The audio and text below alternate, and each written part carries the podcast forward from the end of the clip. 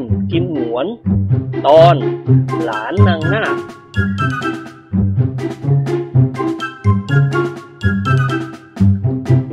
วันนั้นตรงกับวันอาทิตย์ตอนเย็น คณะพักสีสหายกับเจ้าคุณปัจจนึก ได้ต้อนรับสุภาพบุรุษในวัย20ปีคนหนึ่งที่เรือนต้นไม้หน้าตึกใหญ่ สุภาพบุรุษหนุ่มร่างสูงโปร่งใบหน้าคมคายแบบดาวหนังผู้หนึ่ง ชื่อทวีศักดิ์สวัสดิโสภา เป็นเภสัชกรหรือแพทย์ปรุงยาประจำดีเลกคลินิก ทวีศักดิ์มีเงาะอย่างดีติดมือมาหนึ่งถุง และมังคุดอีกหนึ่งถุง เขาบอกว่าเขาไปเที่ยวตลาดนัดที่สนามหลวง เห็นผลไม้งามๆน่ากิน ซื้อมาฝากนายแพทย์หนุ่มพลนิกร กิมหวนกับท่านเจ้าคุณปัจจนึก รู้จักคุ้นเคยกับทวีศักดิ์เป็นอย่างดี จึงชวนทวีศักดิ์ร่วมกงด้วย เอาหน่อยคุณทวีศักดิ์ อาเสียพูดยิ้มยิ้ม และส่งแก้ววิสกี้โซดาให้ พวกผมตอนเย็นอย่างเนี้ยก็ต้องถ่องเหล้ากันทุกวัน ไม่อย่างนั้นพยาธิในท้องมันกวนเอาสิครับ กินเหล้าช่วยให้อารมณ์มันคึกคืน โลกเรานี้อยู่ได้ก็เพราะพวกขี้เมา อย่างน้อยก็ช่วยให้ตำรวจมีงานทำทวีศักดิ์ยกมือไหว้กิมหนวนอย่างนอบน้อม แล้วรับแก้วเหล้ามาถือไว้ ขอบพระคุณครับอาเสีย ผมดื่มไม่ค่อยเก่งหรอกครับ เสียงหวนหัวเราะ พยายามดื่มบ่อยๆ ก็เก่งเอง ผมหัดดื่มเหล้าตั้งแต่อายุแปดขวบ ทีแรกมันก็มาหัวปักหัวปั๊มแต่แล้วค่อยๆเคยชิน เดี๋ยวนี้ผมดื่มวันละขวดพอตึงๆหน้า ทวีศักดิ์ยิ้มอ่อนโยน แล้วมองดูนิกรซึ่งกำลังยกแก้วน้ำสีเหลืองขึ้นจิบ คุณนิกรคงคอเหล็กขนาดอาเสียเหมือนกันนะครับ นิกรสันศีรษะโอ้เปล่าเลยคุณ ผมกินเหล้าวันละเป๊กเดียวอย่างมาก ผมชอบกินกับแก้มมากกว่า กินเหล้ามันเมานี่ครับ แต่กินกับไม่ปรากฏว่าเมา อย่างมากก็นั่งพุงยื่นในราวครึ่งชั่วโมงก็หายอึดอัด เชิญสิครับ อย่าเกรงใจเลื่อนเก้าอี้เข้ามาอีกนิดสิคุณ พวกเราหัวประชาธิปไตยทั้งนั้น แต่ห้ามพูดเรื่องเกี่ยวกับหัวหรือศีรษะ เจ้าคุณปัจจนึกกลืนน้ำลายเอื้อก ยกเท้าหมายเตะหน้าแข้งนิกรเต็มเหนียว แต่นิกรรู้ท่ารีบหดเท้าเข้าไปเสียก่อน หน้าแข้งข้างขวาของกิมหนวนจึงรับเคาะแทน ป๊กอ้อยเจ้าคุณเผลอตัวยกมือไหว้กิมหนวน เฮ้ย ขอโทษทีเว้อาตั้งใจเตะไอ้กอนน่ะ อาเสียเลยหายโมโหยิ้มให้ท่านเจ้าคุณ แล้วคุณอามาไหว้ผมทำไมล่ะ อย่างนี้ก็เท่ากับแกล้งให้ผมอายุสั้นนะสิครับ ไหว้คืนเสีย เจ้าคุณปัจจนึกยกมือไหว้อาเสียอีกครั้งหนึ่ง ท่านก็สะดุ้งเฮือกเอ้าวะปีนี้ขาชักกระปั้มกระเป๋อใหญ่ ตั้งแต่เตะปี๊บไม่ดังรู้สึกว่าประสาทส่วนสมองสุดโทรมลงไปมาก การดื่มเหล้าและการสนทนากันได้ดำเนินต่อไปอย่างกันเองดรดิเลกพูดคุยกับทวีศักดิ์ตลอดเวลา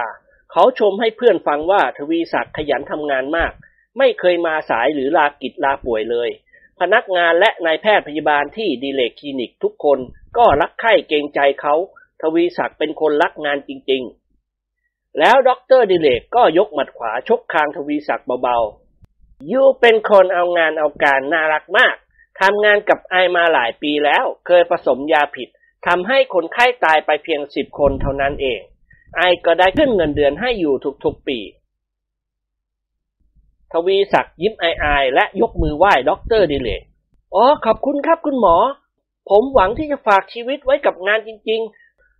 ซึ่งคุณหมอก็ทราบประวัติผมดีแล้ว ว่าญาติพี่น้องสักคนเดียวก็ไม่มี แต่โชคของผมยังดีอยู่ที่ผมมีปริญญาเภสัชศาสตร์ด็อกเตอร์ดิเลกอมยิ้ม all right คุณพูดว่าคุณเป็นคนจนทำให้ผมอดสงสัยไม่ได้ อยากจะถามอะไรคุณบ้างก็เกรงว่าเป็นการก้าวก่ายในเรื่องส่วนตัวของคุณอ๋อไม่เป็นไรไม่ได้ครับคุณหมอข้องใจอะไรหรือสงสัยอะไรก็ถามเถอะครับ นายแพทย์หนุ่มมองดูเภสัชกรของเขาอย่างชื่นชม ขอชอดชนะคุณกิมแบะทวีศักดิ์ทำคอย่นแล้วหัวเราะผมชื่อทวีศักดิ์ครับ เสียงหวนพูดเสริมขึ้นเบาๆอะกิมแบะน่ะ มันเตี่ยข้าด็อกเตอร์ดิเลกหัวเราะลั่น แล้วกล่าวกับเภสัชกรหนุ่มต่อไป เท่าที่ผมสังเกตดูในระยะปีก่อนและปีนี้ ฐานะของคุณดีขึ้นมากทีเดียว เมื่อก่อนคุณแต่งกายด้วยเสื้อผ้าราคาถูก กางเกงสีกากี เชิ้ตแขนสั้นสีขาว ใช้ปากกาด้ามละสิบกว่าบาท แต่ตอนหลังๆนี้คุณเปลี่ยนแปลงไปมาก คุณแต่งกายหรูหราภาคภูมิ ใส่เสื้อเชิ้ตอเมริกันตัวละสองร้อยกว่า แบบพวกผมมี เสื้อกางเกงไม่ค่อยจะซ้ำกันเลย คุณผูกนาฬิกาข้อมือราคาตั้งสามสี่พัน มีปากกาดินสอปอกทองยี่ห้อชั้นดี ถือกระเป๋าเอกสารหนังจระเข้ คุณเคยโหนรถเมย์มาทำงานเดี๋ยวนี้ขับรถเก่งราคาเกือบแสน คุณถูกลอตเตอรี่หรืออย่างไร ทวีศักดิ์ยิ้มให้ในายจ้างของเขาอ่าผมไม่ได้ถูกลอตเตอรี่หรือสลากกินรวบหรอกครับ แต่ผมเปรียบเสมือนหนูตัวเล็กๆที่พลัดตกลงไปในยุ้งข้าวสาร เท่าที่ผมมาหาคุณหมอในวันนี้ ก็เพื่อจะเรียนปรึกษาหารือในเรื่อง ก็เพื่อจะเรียนปรึกษาหารือในเรื่องนี้ด้วยครับด็อกเตอร์ดิเลกขมวดคิ้วเข้าหากัน หมายความว่าคุณได้ภรรยารวยอย่างนั้นหรือ ทวีศักดิ์อายจนหน้าแดง เพราะตามปกติเขาเป็นคนสุภาพเรียบร้อยและขี้อายมาก เขายกนิ้วชี้มือขวาใส่ปากกัด แล้วแกว่งแขนซ้ายไปมา จนกระทั่งพลกล่าวขึ้นด้วยเสียงหัวเราะไม่ต้องอายหรอกครับ เรื่องผัวเมียเป็นเรื่องธรรมดาโลก ผู้ชายเกิดมาแล้วก็ต้องมีเมียแล้วผู้หญิงก็ต้องมีผัว เจ้าคุณปัจจนึกพูดเสริมขึ้น เธอคงได้เมียเศรษฐีแน่ๆใช่ไหมทวีศักดิ์ทวีศักดิ์ฝืนหัวเราะ ครับกระผมเสียใจเหลือเกินที่กระผมเพิ่งเปิดเผยในวันนี้ แล้วเขาก็กล่าวกับด็อกเตอร์ดิเลกผมได้สาวแก่คนหนึ่งเป็นภรรยาครับ เราได้เสียกันเองเมื่อปีกายนี้ แต่เราไม่ได้แต่งงานกัน เพียงแต่เราไปจดทะเบียนสมรสเท่านั้นหล่อนอายุ 42 ปีครับด็อกเตอร์ดิเลกทำหน้าเบ้ เฮ้ยหล่อนแก่มากเกินไป ทำไมคุณไม่หาเมียสาวๆ ขนาดเบญจเพสหรือขนาดชีนเอชที่เรียกว่าขบเผาะ ทวีศักดิ์ว่า ผมได้นาคเป็นเมียก็ด้วยเหตุผลทางการเมืองครับ นายแพทย์หนุ่มลืมตาโพลงเหตุผลทางการเมือง อธิบายให้ผมเข้าใจหน่อยสิคุณ เหตุผลหรือครับ ข้อหนึ่งผมต้องเช่าบ้านเขาอยู่เดือนละห้าร้อยบาท ไม่สามารถจะซื้อที่ดินปลูกบ้านของตัวเองอยู่ได้ เพราะเงินเดือนของผมเอง1,400เท่านั้น ข้อสองนาคเพิ่งได้รับมรดกจากบิดาเมื่อสองปีก่อน มีเงินในธนาคารถึงสี่แสนมีบ้านและที่ดินของตัวเองด็อกเตอร์ดิเลกโบกมือ all right พอแล้วครับ คุณอธิบายเท่านี้ผมก็พอใจแล้ว ผมเพิ่งรู้ความจริงเดี๋ยวนี้เองว่าคุณได้เสียความบริสุทธิ์ให้กับเมียของคุณเสียแล้ว แต่เรื่องนี้ไม่ใช่เรื่องเสียใจ มันเป็นเรื่องที่ผมและพวกเราขอแสดงความยินดีกับคุณ วันหลังพาคุณนาดมารู้จักกับพวกเราบ้างสิอ่าขอบคุณครับ ผมก็ตั้งใจอยู่เสมอที่จะพานาดมากราบคุณหมอและพวกคุณคุณ ความเงียบเกิดขึ้นชั่วขณะ เมื่อท่านเจ้าคุณสบตากับทวีศักดิ์ท่านก็กล่าวถามว่า ภรรยาของเธอเป็นลูกเต่าเราใคร มีพื้นเพอย่างไร ทวีศักดิ์ยิ้มอย่างภาคภูมิ หน้าของผมตระกูลผีไตโหงครับ สีสหายกับเจ้าคุณปัจจนึกสะดุ้งเฮือกไปตามกัน นิกรจ้องมองดูทวีศักดิ์อย่างแปลกใจแล้วฝืนหัวเราะ คุณช่วยอธิบายให้ผมเข้าใจหน่อยเถอะครับ ที่คุณว่าภรรยาของคุณตระกูลผีไตโหงนั้น คุณหมายความว่าอะไร ก็เป็นความหมายอยู่ในตัวแล้วนี่ครับ บิดาของนาฏหลวงวิจิตพจนาฏนักภาคโขนชื่อดังในรัชสมัยร้นเก้าพระมงกุฎเก้าเจ้าอยู่หัว ถูกรถยนต์ชนตาย มารดาของนาฏคุณนายน้อมครูละครลำที่มีชื่อเสียง วิ่งไล่เกาะรถบนถนน เลยถูกรถบนถนนทับตาย พลกั้นหัวเลาะแทบแย่ คนมีอายุขนาดแม่คนแล้ว ไงยังซุกซนเที่ยววิ่งไล่เกาะรถบนถนนเหมือนเด็กๆละคุณ ทวีศักดิ์ฝืนยิ้ม นาดเล่าให้ผมฟังว่าคุณแม่ของหล่อนป่วยเป็นโรคจิตครับ คุณพ่อของหล่อนส่งไปรักษาตัวที่โรงพยาบาลสมเด็จเจ้าพยา บ่ายวันนั้นคุณนายน้อมปีนรั้วหนีออกไปนอกเขตโรงพยาบาล บังเอิญเทศบาลเขากำลังซ่อมถนน คุณนายน้อมก็ร้องโห่แบบทาซาน แล้วไล่เกาะรถบนถนนคันนั้น คนขับไม่ทันเห็น พอหยุดรถคุณนายน้อมก็พัดตกลงมานอนแอ่งแมงกลางถนน พอคนขับบังคับรถแล่นถอยหลัง รถก็ทับคุณนายน้อมแบนตัดแต่เลยครับ เออน่าสงสาร เจ้าคุณปัจจนึกปรงอนิจจัง พ่อก็ตายโหง แม่ก็ตายโหง ทวีศักดิ์ทำหน้าเศร้า เออ นั่นน่ะสิครับ นอกจากนี้ปู่ย่าตายายของนาคก็ตายโหงอีก ผมจึงเรียนให้ใต้เท้าทราบว่าภรรยาผมตระกูลตายโหง เจ้าคุณปัจจนึกทำหน้าชอบกล ไม่น่าเชื่อเลย ทั้งปู่ย่าตายายล้วนแต่ตายโหง เธอพอรู้รายละเอียดบ้างไม่ว่าใครเป็นอะไรตายหรือตายในลักษณะอย่างไรทวีศักดิ์ยกแก้ววิสกี้ขึ้นจิบเพียงเล็กน้อยแล้ววางไว้บนโต๊ะ นาดเคยเล่าให้ผมฟังครับ ปู่ของหล่อนเป็นนายอากรบ่อนเบี้ยอยู่ทางปากน้ำสมุทรปราการ คือเป็นเจ้าของบ่อนการพนันถั่วโปหรือยังไงนั่นแหละครับ วันหนึ่งถูกพวกโจรปล้นบ้าน โจรมันฆ่าปู่และย่าของเมียผมตายครับ คนที่ถูกฆ่าตายหรือตายด้วยอุบัติเหตุ เขาก็เรียกว่าตายโหง อาเสียกิมหวนถามขึ้นด้วยความสนใจ อ่า แล้วตายายของภรรยาคุณล่ะทวีศักดิ์ยิ้มเล็กน้อย ตาของเมียผมเป็นนายทหารครับ ในสมัยพระจอมเกล้าเจ้าอยู่หัวมีตำแหน่งเป็นนายกอง นิกรพูดเสริมขึ้นทันทีอ่ากองเล็กหรือกองใหญ่ครับ ทวีศักดิ์สะดุ้งเล็กน้อย เอ๊เรื่องนี้ผมไม่ได้ถามเมียผมครับ อ่า ตาของเมียผมชื่อมากครับ ถึงแม้จะไม่เคยลบทับจับศึก ไม่เคยสร้างวีรกรรมใด ๆ แต่ชื่อเสียงของตายายของเมียผม ยังเป็นที่เรื่องลือกันจนทุกวันนี้ พอเอ่ยชื่อนายมากสามีของแม่นาคพระขนง ใครๆก็ต้องรู้จักใช่ไหมล่ะครับ สีสหายกับเจ้าคุณปัจจนึกทำหน้าตื่นไปตามกัน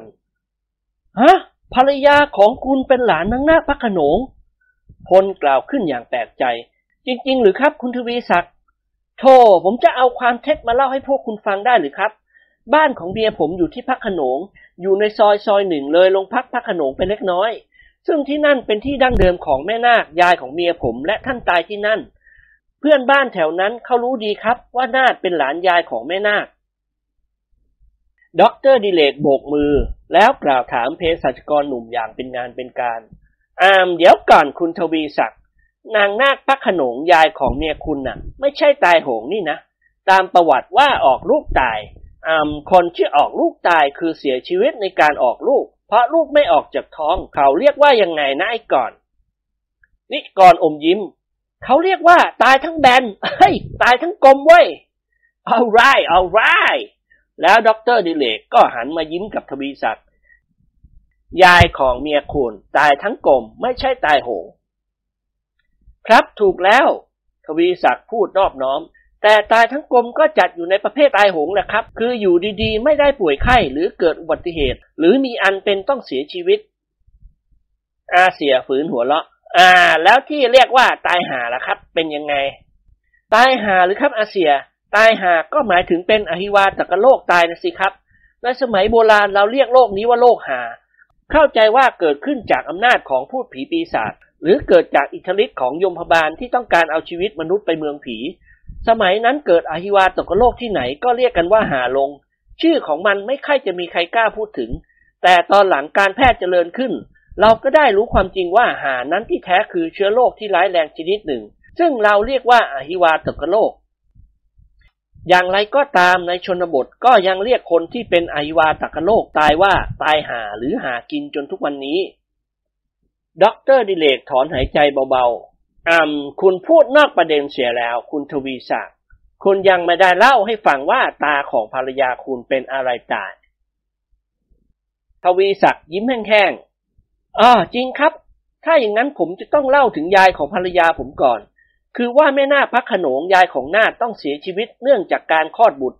สมัยนั้นมีแต่หมอตำแยนี่ครับ ไม่มีนางผดุงครรภ์หรือนายแพทย์ โดยเฉพาะแพทย์ผู้ทรงคุณวุฒิอย่างคุณหมอ ให้พลิกแผ่นดินก็หาไม่ได้ด็อกเตอร์ดิเลกยิ้มแก้มแทบแตก เอียงหน้าเข้ามากระซิบกระซาบกับเภสัชกรหนุ่ม เฮ้ยสิ้นปีนี้ผมจะขึ้นเงินเดือนให้คุณอีกห้าสิบบาท ทวีศักดิ์กับพุ่มมือไหว้นายแพทย์หนุ่มอย่างนอบน้อม โอ้ขอบคุณครับคุณหมอ อ่า ยายของภรรยาผมได้สร้างประวัติการในเรื่องผีอย่างไม่มีใครลบสถิติได้ นับเป็นเวลานานมาแล้ว คุณหมอและพวกคุณคุณก็คงทราบดีว่า นางหน้าพระโขนงเป็นผีตายทั้งกลมที่ดุร้ายที่สุด ในสมัยนั้นพระโขนงเป็นสวนผลไม้ครับ ถนนสุขุมวิทก็ไม่มี การคมนาคมก็มีทางเดียวคือลำคลอง ซึ่งตัดออกแม่น้ำเจ้าพยา ยายของภรรยาผมอารวาสหลอกชาวสวนพระขนง ตลอดจนพระสงฆ์องค์เจ้าเพ่นหนีเตลิดเปิดเปิงไปตามกันดุขนาดฉุดเรือเจ๊กก๋วยเตี๋ยวขึ้นมาบนบกในเวลากลางวันแสกๆเชียวครับ พลหัวเราะอึๆปีศาจไม่นาคฉุดเรือเจ๊กก๋วยเตี๋ยวหรือคุณ หอลูกศิษย์วัดนะครับ เสียงหัวเราะดังขึ้นอย่างคลื้นเคงทวีศักดิ์ได้ดื่มเหล้าเข้าไปเพียงเล็กน้อย ก็มีจิตใจคึกคักเข้มแข็ง และช่างพูดกว่าปกติ เขายิ้มให้สีสหายแล้วเล่าต่อไปว่า ตาของภรรยาผมได้หลบหนีแม่นาคด้วยความรักตัวกลัวตาย หนีไปอยู่ที่ค่ายทหารแห่งหนึ่งครับ ต่อมาอีกหลายปี ตาของนาคได้เลื่อนตำแหน่งเป็นนายกองอ่าแกชอบกินเหล้าครับ นายกองมากเมาเหล้าทุกวัน เมาแล้วก็เอะอะอารวาสวันหนึ่งแกเกิดขม่นช้างหลวงตัวหนึ่ง ด้วยฤทธิ์เมาของแกจึงปรีเข้าไปชกต่อยเตะถีบช้างพลายตัวนั้น จิมหงวนอมยิ้ม ล่อเสียช้างหมอบไปเลย ทวีศักดิ์หัวเราะ ถ้าล้มช้างได้แกก็เป็นซูเปอร์แมนละครับ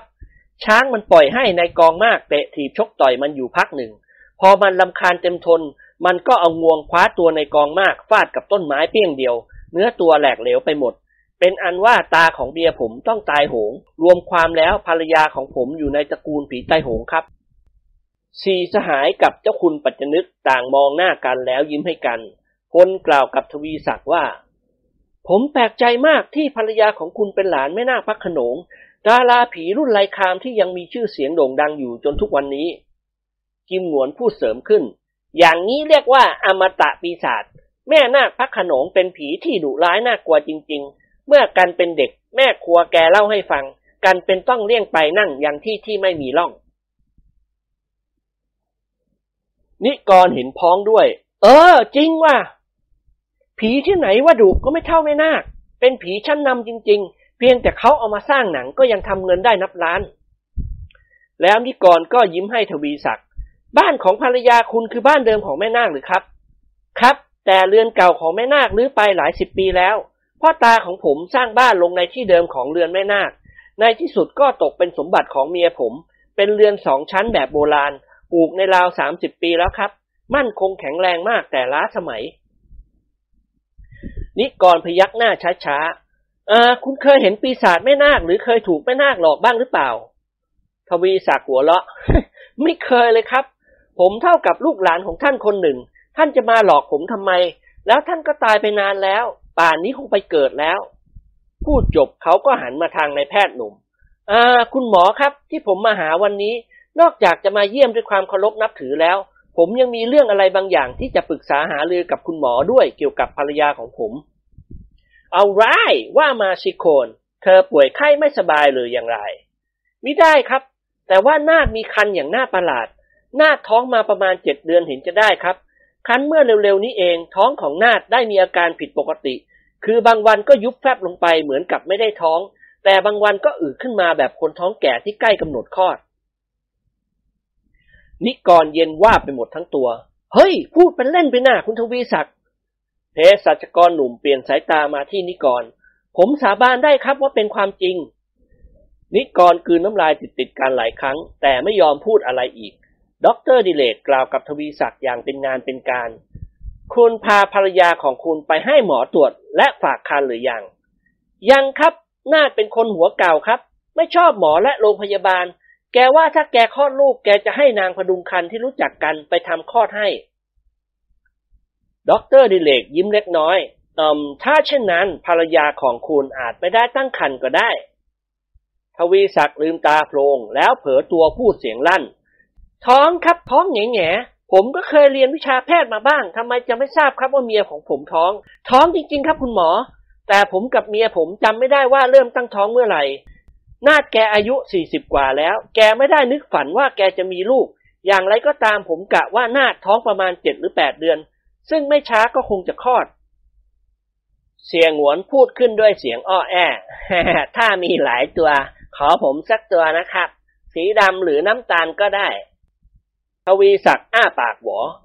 ลูกผมนะครับ ไม่ใช่ลูกหมา อาเสียขมวดคิ้วย่นแล้วกัน ผมนึกว่าคุยกันเรื่องลูกหมาเสียอีก ถ้าอย่างนั้นก็แล้วไป ลูกคนผมไม่เอาหรอก เลี้ยงไว้กว่าจะโตเสียเงินไม่ใช่น้อย ต้องให้มันเรียนหนังสือด้วย แล้วโรงเรียนหลวงก็ไม่มีที่เรียน โรงเรียนราษฎร์ก็เอาแป๊ะเจี๊ยะตั้งสี่ห้าพัน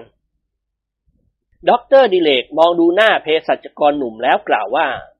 อืมผมประหลาดใจจริงๆ ที่ท้องภรรยาคุณแฟบได้และอืดขึ้นมาได้ ขอโทษนะ ภรรยาคุณเคยเป็นนักเล่นกลหรือเปล่าทวีศักดิ์ทำหน้าครึ่งยิ้มครึ่งแหย เปล่าครับ นายแพทย์หนุ่มเม้มปากแน่น เคยเป็นนักเพาะกายหรือเปล่า เปล่าครับด็อกเตอร์ดิเรกนิ่งคิดสักครู่ คุณเคยสังเกตบ้างไหม ทารกในครรภ์ดิ้นหรือเปล่าเภสัชกรหนุ่มยิ้มออกมาได้ ดิ้นสิครับ ดิ้นวันละหลายครั้ง แสดงว่าสมบูรณ์ดี นิกรเสริมขึ้นเบา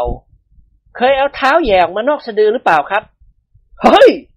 เจ้าคุณปัจจนึกตวาดด้วยเสียงหัวเราะ มีอย่างที่ไหนวะ เอาเท้าแหย่ออกมานอกสะดือ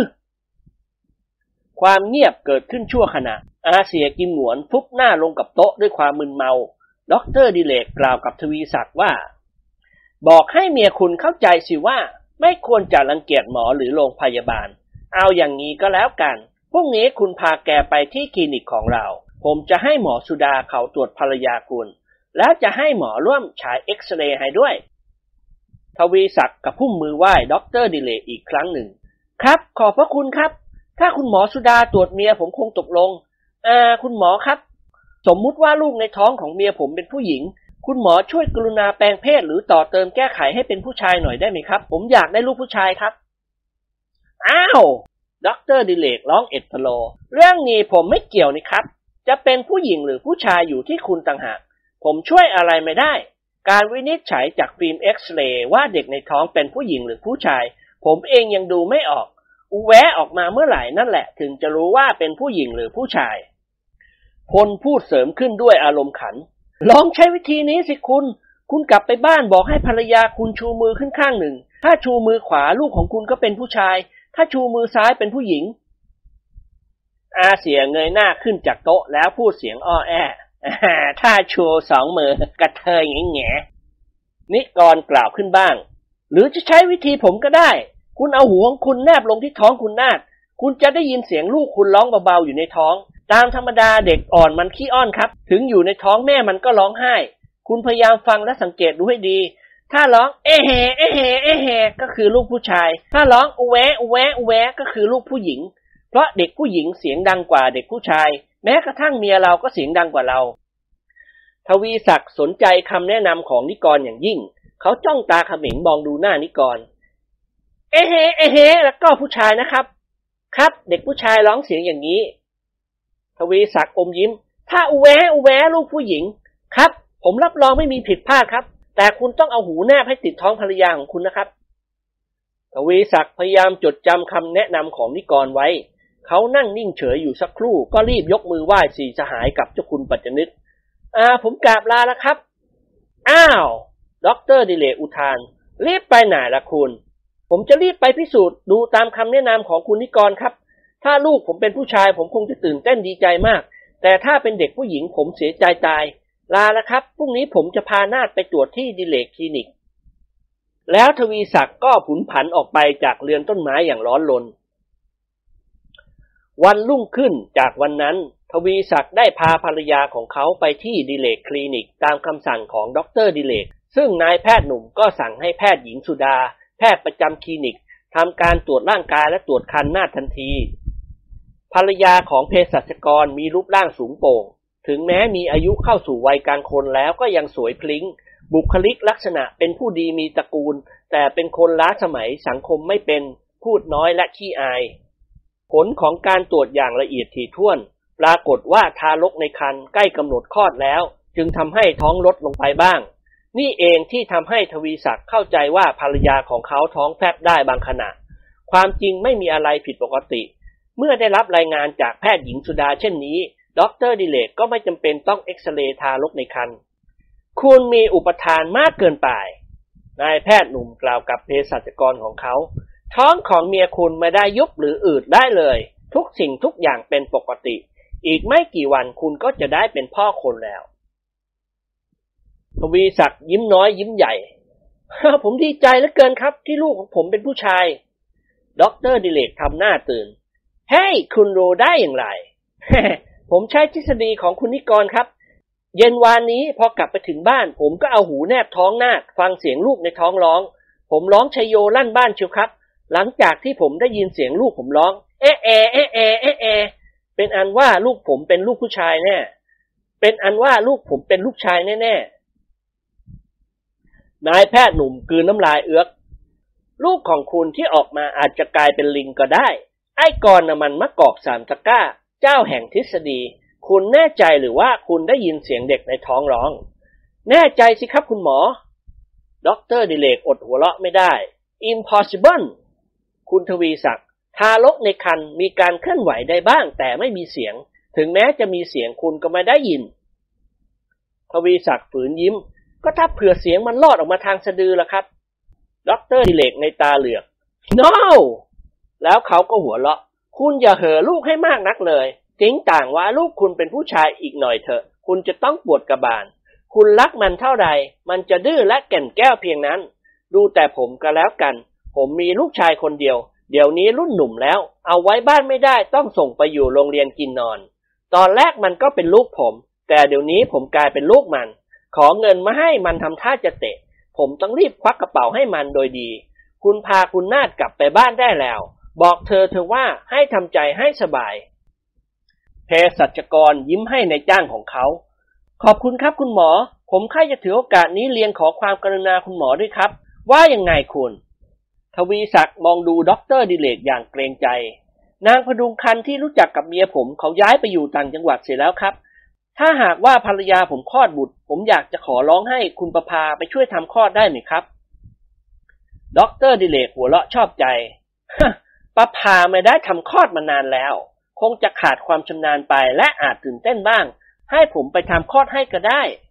เพราะไม่ได้หรอกครับ คุณหมอ เมียผมแกขี้อายมาก ไม่ได้เด็ดขาดครับ นาดว่าการทำคลอดจะต้องเป็นพยาบาลและผดุงครรภ์หรือมิฉะนั้นหมอตำแยก็ยังดีกว่าหมอผู้ชาย นาดเป็นคนหัวโบราณครับ ไม่พยายามเข้าใจว่านายแพทย์ได้กระทำตามหน้าที่เพื่อช่วยชีวิตเพื่อนมนุษย์ด็อกเตอร์ดิเรกยิ้มเล็กน้อย all right คนหัวเก่าก็ยังมีอีกมาก แต่ถ้าเจ็บใกล้จะตายแล้ว หมอจะดูตับไตไส้พุงตรงไหนก็ยอม เอาเถอะผมจะพูดกับประพาในเรื่องนี้ ขอร้องให้เขาทำคลอดให้เมียคุณ เจ็บท้องเมื่อไหร่โทรศัพท์บอกทันทีไม่ต้องเกรงใจทวีศักดิ์ถอนหายใจเบาๆ อ่า คุณหมอครับ เจ็บท้องจะออกลูกมันมีอาการยังไงครับ นายแพทย์หนุ่มทำหน้าชอบกล เออผมเองก็ไม่เคยเจ็บท้องออกลูกกับเขาสักที บอกไม่ถูกหรอกคุณ เพียงแต่รู้ว่ามันเจ็บปวดจนแทบจะขาดใจตาย ผมเชี่ยวชาญในการทำคลอดเท่านั้น แต่ผมสาบานได้ว่าผมไม่เคยคลอดลูกแม้แต่คนเดียว วันคืนผ่านพ้นไปตามลำดับ จนกระทั่งหัวค่ำคืนวันหนึ่ง ทวีศักดิ์สวัสดิโสภาได้โทรศัพท์มาถึงด็อกเตอร์ดิเรกในเวลา 20 นาฬิกา แจ้งว่าภรรยาของเขาเจ็บท้องจะออกลูกแล้ว นายแพทย์หนุ่มสั่งให้ประภาไปทำคลอดทันที โดยให้เจ้าแห้วขับรถไปส่ง ก่อนที่ประภาจะนั่งรถ Oldsmobile ออกไปจากบ้านด็อกเตอร์ดิเรกได้กล่าวกับหล่อนว่า อืม honey you อย่าตื่นเต้นจนเกินไป I จัดเครื่องมือและยาฉีดไว้ในกระเป๋าเรียบร้อยแล้ว ไปถึงก็ฉีดยาช่วยลมเบ่งให้หนึ่งเข็ม ท้องสาว แต่ you ต้องระวังทำงานให้รอบคอบ ถ้าทำคลอดเสร็จเรียบร้อยโทรบอก I ทันที หรือถ้ามีอาการผิดปกติอย่างไร ก็โทรศัพท์มาถามไอเวลาผ่านพ้นไปในราวชั่วโมงเศษสีสหายนั่งพักผ่อนสนทนากันอยู่บนโซฟาตัวใหญ่ในห้องโถง ต่างพูดคุยกันถึงเรื่องพระบาทสมเด็จพระเจ้าอยู่หัว สมเด็จพระบรมราชินีนาถและสมเด็จพระเจ้าลูกยาเธอ พระเจ้าลูกเธอเสด็จประพาสสหรัฐอเมริกา ซึ่งรัฐบาลอเมริกาได้ถวายการต้อนรับอย่างสมพระเกียรติ และข่าวนี้เป็นข่าวที่ประชาชนคนไทยทั้งประเทศ มีความสนใจยิ่งกว่าเรื่องอื่น เพราะถือว่าเป็นข่าวสำคัญยิ่ง เสียงกริ่งโทรศัพท์บนโต๊ะสี่เหลี่ยมดังกังวานขึ้น ด็อกเตอร์ดิเรกเผ่นพรวดขึ้นจากโซฟาเดินไปที่เครื่องโทรศัพท์อย่างร้อนรน เขาเอื้อมมือยกหูโทรศัพท์ขึ้นแนบหูของเขาฮัลโหลที่ไหนครับ ดิเรกเหรอคะ นี่ประภาพูดจากบ้านทวีศักดิ์ค่ะ นายแพทย์หนุ่มใจเต้นแรงผิดปกติ เรียบร้อยแล้วหรือที่รัก เขาถามโดยเร็ว ไม่เรียบร้อยค่ะ ดิเลกรีบมาที่บ้านคุณทวีศักดิ์โดยเร็วที่สุด พาหมดความสามารถแล้ว หา เด็กอยู่ในท่าผิดปกติหรือ ค่ะนอกจากจะอยู่ในท่าผิดปกติแล้ว ยังมีอะไรบางอย่างที่ทำให้พาเสียขวัญแทบช็อก เป็นยังไงที่รักเล่าให้ฟังสิทารกโผล่ส่วนเท้าหรือมือออกมาค่ะ แล้วก็หดเข้าไป ลักษณะของมือขนรุงรังเหมือนมือลิง ขณะนี้คุณนาฏมีอาการเหมือนถูกผีเข้า พูดเพ้อเจ้อฟังไม่รู้เรื่อง หัวเราะบ้างร้องไห้บ้าง คุณนิกรมาด้วยนะคะ ถ้าผีเข้าจะได้ให้คุณนิกรจัดการไล่ผีตามวิธีไสยศาสตร์ ด็อกเตอร์ดิเรกอึ้งไปสักครู่อืมคุณทวีศักดิ์เขาว่ายังไงบ้าง คุณทวีศักดิ์เหรอคะ แกกลุ้มใจจนแทบจะเป็นบ้า แกขอร้องให้ภาโทรศัพท์ขอความช่วยเหลือจากดิเรกค่ะ all right I จะชวนเพื่อนๆไปที่บ้านคุณทวีศักดิ์เดี๋ยวนี้ ช่วยดูคนไข้ไปพลางๆก่อน ค่ะเลิกกันนะคะดิเรกด็อกเตอร์ดิเรกสะดุ้งเฮือกเฮ้ย I ไม่ได้ทำผิดคิดร้ายอะไรทำไมจะมาเลิกกับ I ล่ะ เลิกพูดโทรศัพท์ ประภาพูดเสียงหัวเราะ นายแพทย์หนุ่มวางหูโทรศัพท์ลงบนเครื่องของมันตามเดิม แล้วเดินเข้าไปหาพล นิกร กิมหนวน ซึ่งกำลังสนทนากันถึงเรื่องในหลวง และสมเด็จพระบรมราชินีนาถเสด็จประพาสสหรัฐอเมริกาเฮ้ยเตรียมตัวไปบ้านทวีศักดิ์กับการเถวายพวกเรา การสนทนาสิ้นสุดลงทันที สามสหายต่างมองดูหน้านายแพทย์หนุ่มเป็นตาเดียว ฮะ มีอะไรเกิดขึ้นหรือ พลถามอย่างเป็นงานเป็นการด็อกเตอร์ดิเรกยักไหล่พร้อมกับแบมือทั้งสองข้างออกไป และทำหน้าเบ้เด็กมันไม่ยอมออกไหวได้แต่โผล่เท้าหรือมือออกมาแล้วหดเข้าไป มือเด็กมีขนเหมือนลิง แล้วคุณนาฏก็มีอาการเหมือนถูกผีเข้า พูดจาเอาสัมไม่ได้ ประภาขอให้กันรีบพาพวกเราไปโดยเร็ว ถ้าผีเข้าจริงจะได้ให้ก่อนช่วยไล่ผี นิกรนัยน์ตาเหลือกใบหน้าขาวซีดผิดปกติ ฮะ จะให้กันหรือไล่ผี มีแต่ผีมันจะไล่กัน เอาละสิเมียคุณสวีศักดิ์น่ากลัวจะแย่แล้วเว้ย ลูกในท้องถ้าโผล่มือโผล่ตีนออกมาล้อเล่น ก็ต้องเป็นลูกผีไม่ใช่ลูกคน กันเคยได้ยินได้ฟังมาหลายรายแล้ว ถ้าอย่างเนี้ยแม่เสร็จทุกราย อาเสียกิมหวนพูดเสริมขึ้น ให้เมียคุณทวีศักดิ์แกตระกูลผีไตหงเสียด้วยนะ เอาไรรีบไปถว้ยพวกเรา กันต้องพยายามช่วยเหลือคุณนาจนสุดความสามารถของกัน ถ้าเด็กมันไม่ยอมออกจากท้อง กันก็จะเอาครีมคีบมันออกมา หรือตัดมันเป็นท่อนๆ ชีวิตแม่ต้องสำคัญกว่า พวกเรารอกันอยู่นี่นะ กันจะไปเอาเครื่องมือทำคลอดบางอย่างอ่าไอ้ก่อนเตรียมเครื่องมือไสยศาสตร์ของแกเอาไปด้วยสิว้ยนิกรยิ้มแห้งๆ ให้มันมีอะไรบ้างล่ะ อ้าว จะไปรู้หรือ กันเป็นหมอรักษาโรคไม่ใช่หมอผี นายจอมทะเล้นพยักหน้ารับทราบแล้วลุกขึ้นยืน เออแกไปเถอะหมอ กันจะขึ้นไปเอาเครื่องมือไสยศาสตร์ของกัน และจะชวนคุณพ่อไปด้วยด็อกเตอร์ดิเรกรีบพาตัวเดินออกไปทางหลังตึก ส่วนนิกรวิ่งขึ้นบันไดไปชั้นบน พลกับกิมหงวนต่างมองดูหน้ากันแล้วยิ้มให้กัน อาเสี่ยกล่าวกับพลด้วยเสียงหนักๆว่า เฮ้ยน่ากลัวจะไม่รอดไว้พลจุปาก อย่าเพิ่งไปแช่งเขาหน้า คุณนาดแกอายุสี่สิบกว่าแล้ว เพิ่งมีลูกคนแรก กระดูกเชิงกรานมันแคบก็เลยออกยากเป็นธรรมดา แต่ดิเลกคงจะช่วยหล่อนให้พ้นภัยได้ มือชั้นดิเลกแกก็รู้แล้วว่ามันแน่ อาเซียกิมหนวนยกนาฬิกาข้อมือขึ้นดูเวลาแล้วลุกขึ้นยืน อากันจะไปเอารถที่ลงมาจอดหน้าตึก แกรออยู่นี่ก็แล้วกัน พูดจบเสียงหวนก็เดินออกไปทางหน้าตึก ในชั่วโมงเดียวกันนั้นเอง คาดิแลกเก๋งซึ่งขับโดยอาเซียกิมหนวน ก็พาสีสหายกับเจ้าคุณปัจจนึกมาถึงจุดหมายปลายทาง คือบ้านของภรรยาเภสัชกรหนุ่ม ซึ่งอยู่ในซอยใกล้กับสถานีตำรวจนครบาลพระโขนง ถึงแม้ว่าคณะพักสีสหายไม่เคยมาที่บ้านนี้ แต่ก็หาได้ไม่ยากนัก เพราะทวีศักดิ์บอกไว้ว่าบ้านภรรยาของเขาอยู่ลึกจากปากซอยประมาณ 200 เมตร และเรือนสองชั้นแบบโบราณล้าสมัยในซอยนี้มีอยู่เพียงหลังเดียว นอกนั้นเป็นบ้านหรือเป็นตึกทันสมัยทั้งนั้น Cadillac เก๋งแล่นมาหยุดหน้าประตูรั้วบ้านของนาดและจอดใกล้ๆกับรถ Oldsmobile เก๋งซึ่งเป็นรถของคุณหญิงวาด หรือรถของพลนั่นเองสี่สหายกับเจ้าคุณปัจจนึกต่างพากันลงมาจากรถอย่างรีบร้อนด็อกเตอร์ดิเรกถือกระเป๋าเสื้อผ้าขนาดใหญ่ ภายในกระเป๋าเต็มไปด้วยเครื่องมือทำคลอด นับตั้งแต่ปากเป็ด มีด ตะไบ สิ่ว ขวาน และสว่านเลื่อย ตลอดจนไฟฟ้าเดินทาง ส่วนนิกรถือย่ามสีแดงใบกะทัดรัด ในย่ามมีเครื่องมือไล่ผีหลายอย่าง หวายเส้นเล็กๆ เทียนขี้ผึ้ง ข้าวสาร ด้ายสายสิญจน์ หม้อดินขนาดจิ๋ว มีฝาและมีพร้อมหนึ่งใบ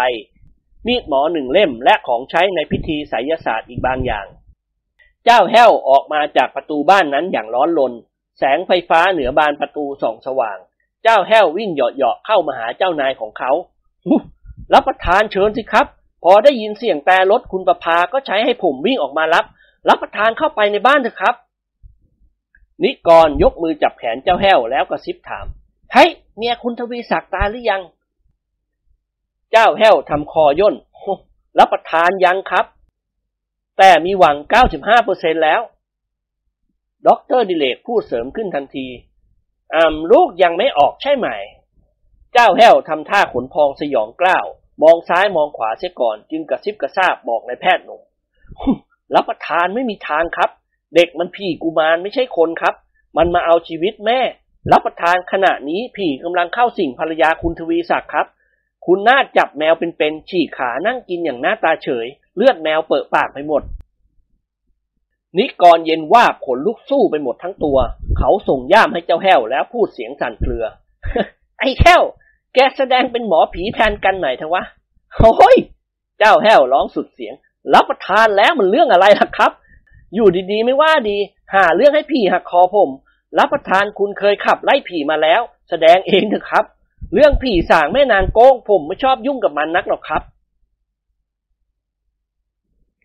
อาเสียมองเข้าไปในบ้านแล้วพูดขึ้นเปยๆให้บ้านนี้มันทึบๆยังไงชอบกลไว้ บรรยากาศไม่น่าดูเลย คล้ายๆบ้านเขาแดกคูล่า ไฟฟ้าก็ไม่ค่อยสว่าง ครอบครัวของคุณทวีศักดิ์มีหลายคนหรือ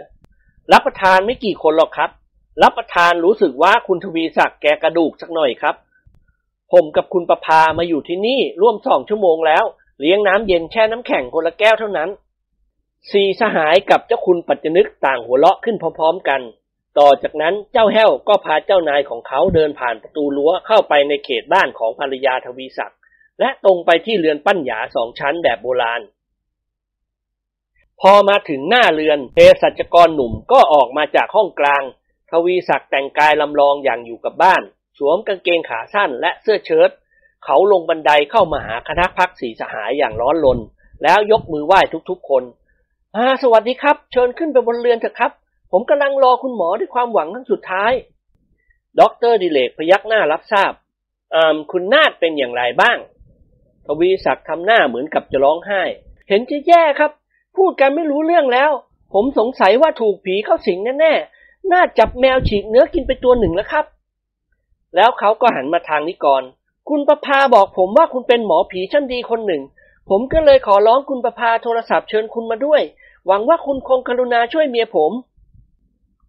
นิกรยิ้มแห้งๆ ผมยังไม่รับรอง ยังไม่รู้ว่าผู้ที่เข้าสิงมีอิทธิฤทธิ์สักแค่ไหน ถ้าเป็นผีชั้นดีก็เห็นจะแย่หน่อย แต่ผมจะพยายามจนสุดความสามารถของผม ทวีศักดิ์ยิ้มออกมาได้ เขาพาทุกคนขึ้นไปบนเรือนเดินผ่านห้องกลางขึ้นบันไดไปชั้นบน บ้านของเภสัชกรหนุ่มสงบเงียบไม่มีผู้คนพลุกพล่าน เครื่องแต่งบ้านล้วนแต่ของโบราณทั้งสิ้น เช่นตู้ฝาประจัน เขาวัวและเขากวางที่ประดับตามฝาห้อง พอขึ้นมาชั้นบน ทุกคนแลเห็นประพายืนอยู่ข้างชายวัยกลางคนคนหนึ่ง และหญิงชราคนหนึ่งที่หน้าห้องนอนของทวีศักดิ์และนาฏประพาวิ่งหน้าตื่นเข้ามาหาคณะพักสีสหายทันทีทำให้นิกรเสียขวัญวิ่งหนีจูดลงบันไดไป ทวีศักดิ์ร้องเรียกนิกรเสียงลั่น เฮ้ยคุณนิกร คุณนิกรครับ แล้วกันคุณเป็นหมอผีทำไมถึงตาแหกอย่างนี้ล่ะครับ นิกรยืนอยู่บนขั้นพักบันได เมื่อถูกประนามเช่นนี้ก็รู้สึกละอายใจ ค่อยๆเดินเข้ามาอย่างปลอดลอยประพากล่าวกับนายจอมทะเลนทันที ช่วยหน่อยสิคะคุณนิกร ผีเข้าคุณนาดแน่ๆ ก่อนที่นิกรจะพูดว่ากะไรทวีศักดิ์ก็ยกมือไหว้เขาแล้วกล่าวกับเขาเสียงสั่นเครือกรุณานะครับ ผมเองก็ไม่รู้จักหมอผีที่ไหน นิกรนิ่งตึกตอง เมื่อทิฏฐิมานะบังเกิดขึ้น นิกรก็เกิดความเก่งกล้าอย่างน่าประหลาด เขายืดหน้าอกขึ้นในท่าเบ่งแล้วกล่าวว่า เอาละผมแสดงเอง เขาพูดเสียงหนักแน่น เดินนำหน้าพาทุกคนเดินตรงไปยังห้องนอนของทวีศักดิ์กับภรรยาของเขา ภายในห้องนั้นมีแสงไฟฟ้าขนาด 50 แรงเทียนเพียงดวงเดียว สาวใหญ่วัย 40 เศษ เจ้าของร่างสูงโป่ง ซึ่งเป็นภรรยาของทวีศักดิ์นั่งอยู่บนเตียงนอนตามลำพัง หล่อนนุ่งสิ้นไหมสีเขียว สวมเสื้อชั้นในคอกระเช้า ใบหน้าของหล่อนเหี้ยมเกรียมผิดปกติ ผมยาวยุ่งเหยิง ในตาวาวโลดกรอบไปมา ริมฝีปากเกลอะกังนั่นคือเลือดแมวตัวหนึ่ง ซึ่งหล่อนฉีกแข้งฉีกขากินเมื่อสักครู่นี้ ศพแมวที่มีแต่ศีรษะและตัวของมันกลิ้งอยู่หน้าเตียง เมื่อคณะพักสีสหายกับเจ้าคุณปัจจนึกประพา ทวีศักดิ์และเจ้าแห้ว เข้ามายืนรวมกลุ่มกันอยู่ในห้อง นาดก็จ้องมองดูด้วยแววตาทะมึงทึง หลอนหัวเลาะหึๆในลำคอ กิริยาท่าทางของหล่อนทำให้นิกรกับเจ้าแห้วอกสั่นขวัญแขวน แม้กระทั่งประพาและอาเสียกิมหมวนก็ชักปอดลอยไปตามกัน นิกรพยายามปลอบใจตนเองให้เข้มแข็ง ถือย่ามบรรจุเครื่องมือไสยศาสตร์เดินไปที่โต๊ะกลมแบบโบราณริมหน้าต่าง แล้ววางย่ามลงข้างกระเป๋ายาและเครื่องมือทำคลอดของประพาทันใดนั้นเองนาดก็ยกมือชี้หน้าในจอมทะเลนแล้วเอตโลลั่น ช้าช้ามึงน่ะลือหมอผีจะมาปากกู นิกรสะดุ้งเฮือกแข็งใจหยิบหม้อดินขนาดจิ๋วออกมาจากย่าม แล้วชูอวดภรรยาของทวีศักดิ์อย่าอวดเก่ง นี่อะไรบอกฉันสิ หล่อนเค้นหัวเราะอ๋อหม้อเว้ย เด็กพกมือมันก็รู้จัก เอาหม้อมาขู่มึงนึกหรือว่า ผีฉันตุ๊กตาทองหลายคามอย่างกูจะยอมลงหม้อให้มึงเอาไปทวงง่ายๆ ให้มันรู้ไปสิว่าว่าใครมันจะเก่งกว่าใคร กูนี่แหละเฮ้ยอีหน้าพักขนมอาเซียร้องอุทานออกมาคำหนึ่งไอ้ยาคันแล้วกิมหนวนกับเจ้าแห้ว ก็ล่าถอยออกจากห้องทันทีประพาวิ่งตามไปด้วย นิกรยืนแข้งขาสั่นพับๆทวีศักดิ์เดินเข้ามาหานิกรแล้วกล่าวว่าอ่าถ้ายังไงก็ขอให้เจรจากันโดยสันติวิธีเถอะนะครับ ผีที่เข้าเมียผมก็คือแม่นาคยายของเมียผมเอง ท่านเป็นญาติผู้ใหญ่ที่เข้ามาสิงก็คงไม่มีเจตนาร้ายอะไร นิกรว่า การเจรจาด้วยสันติวิธีคงจะไม่เป็นผลหรอกคุณ เรื่องมันต้องลงไม้ลงมือกันบ้าง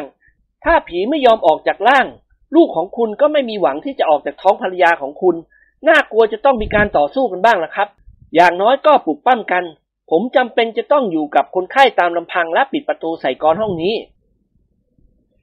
ทวีศักดิ์ทำหน้าเหมือนกับจะร้องไห้ฮะคุณจะปั้มเมียผม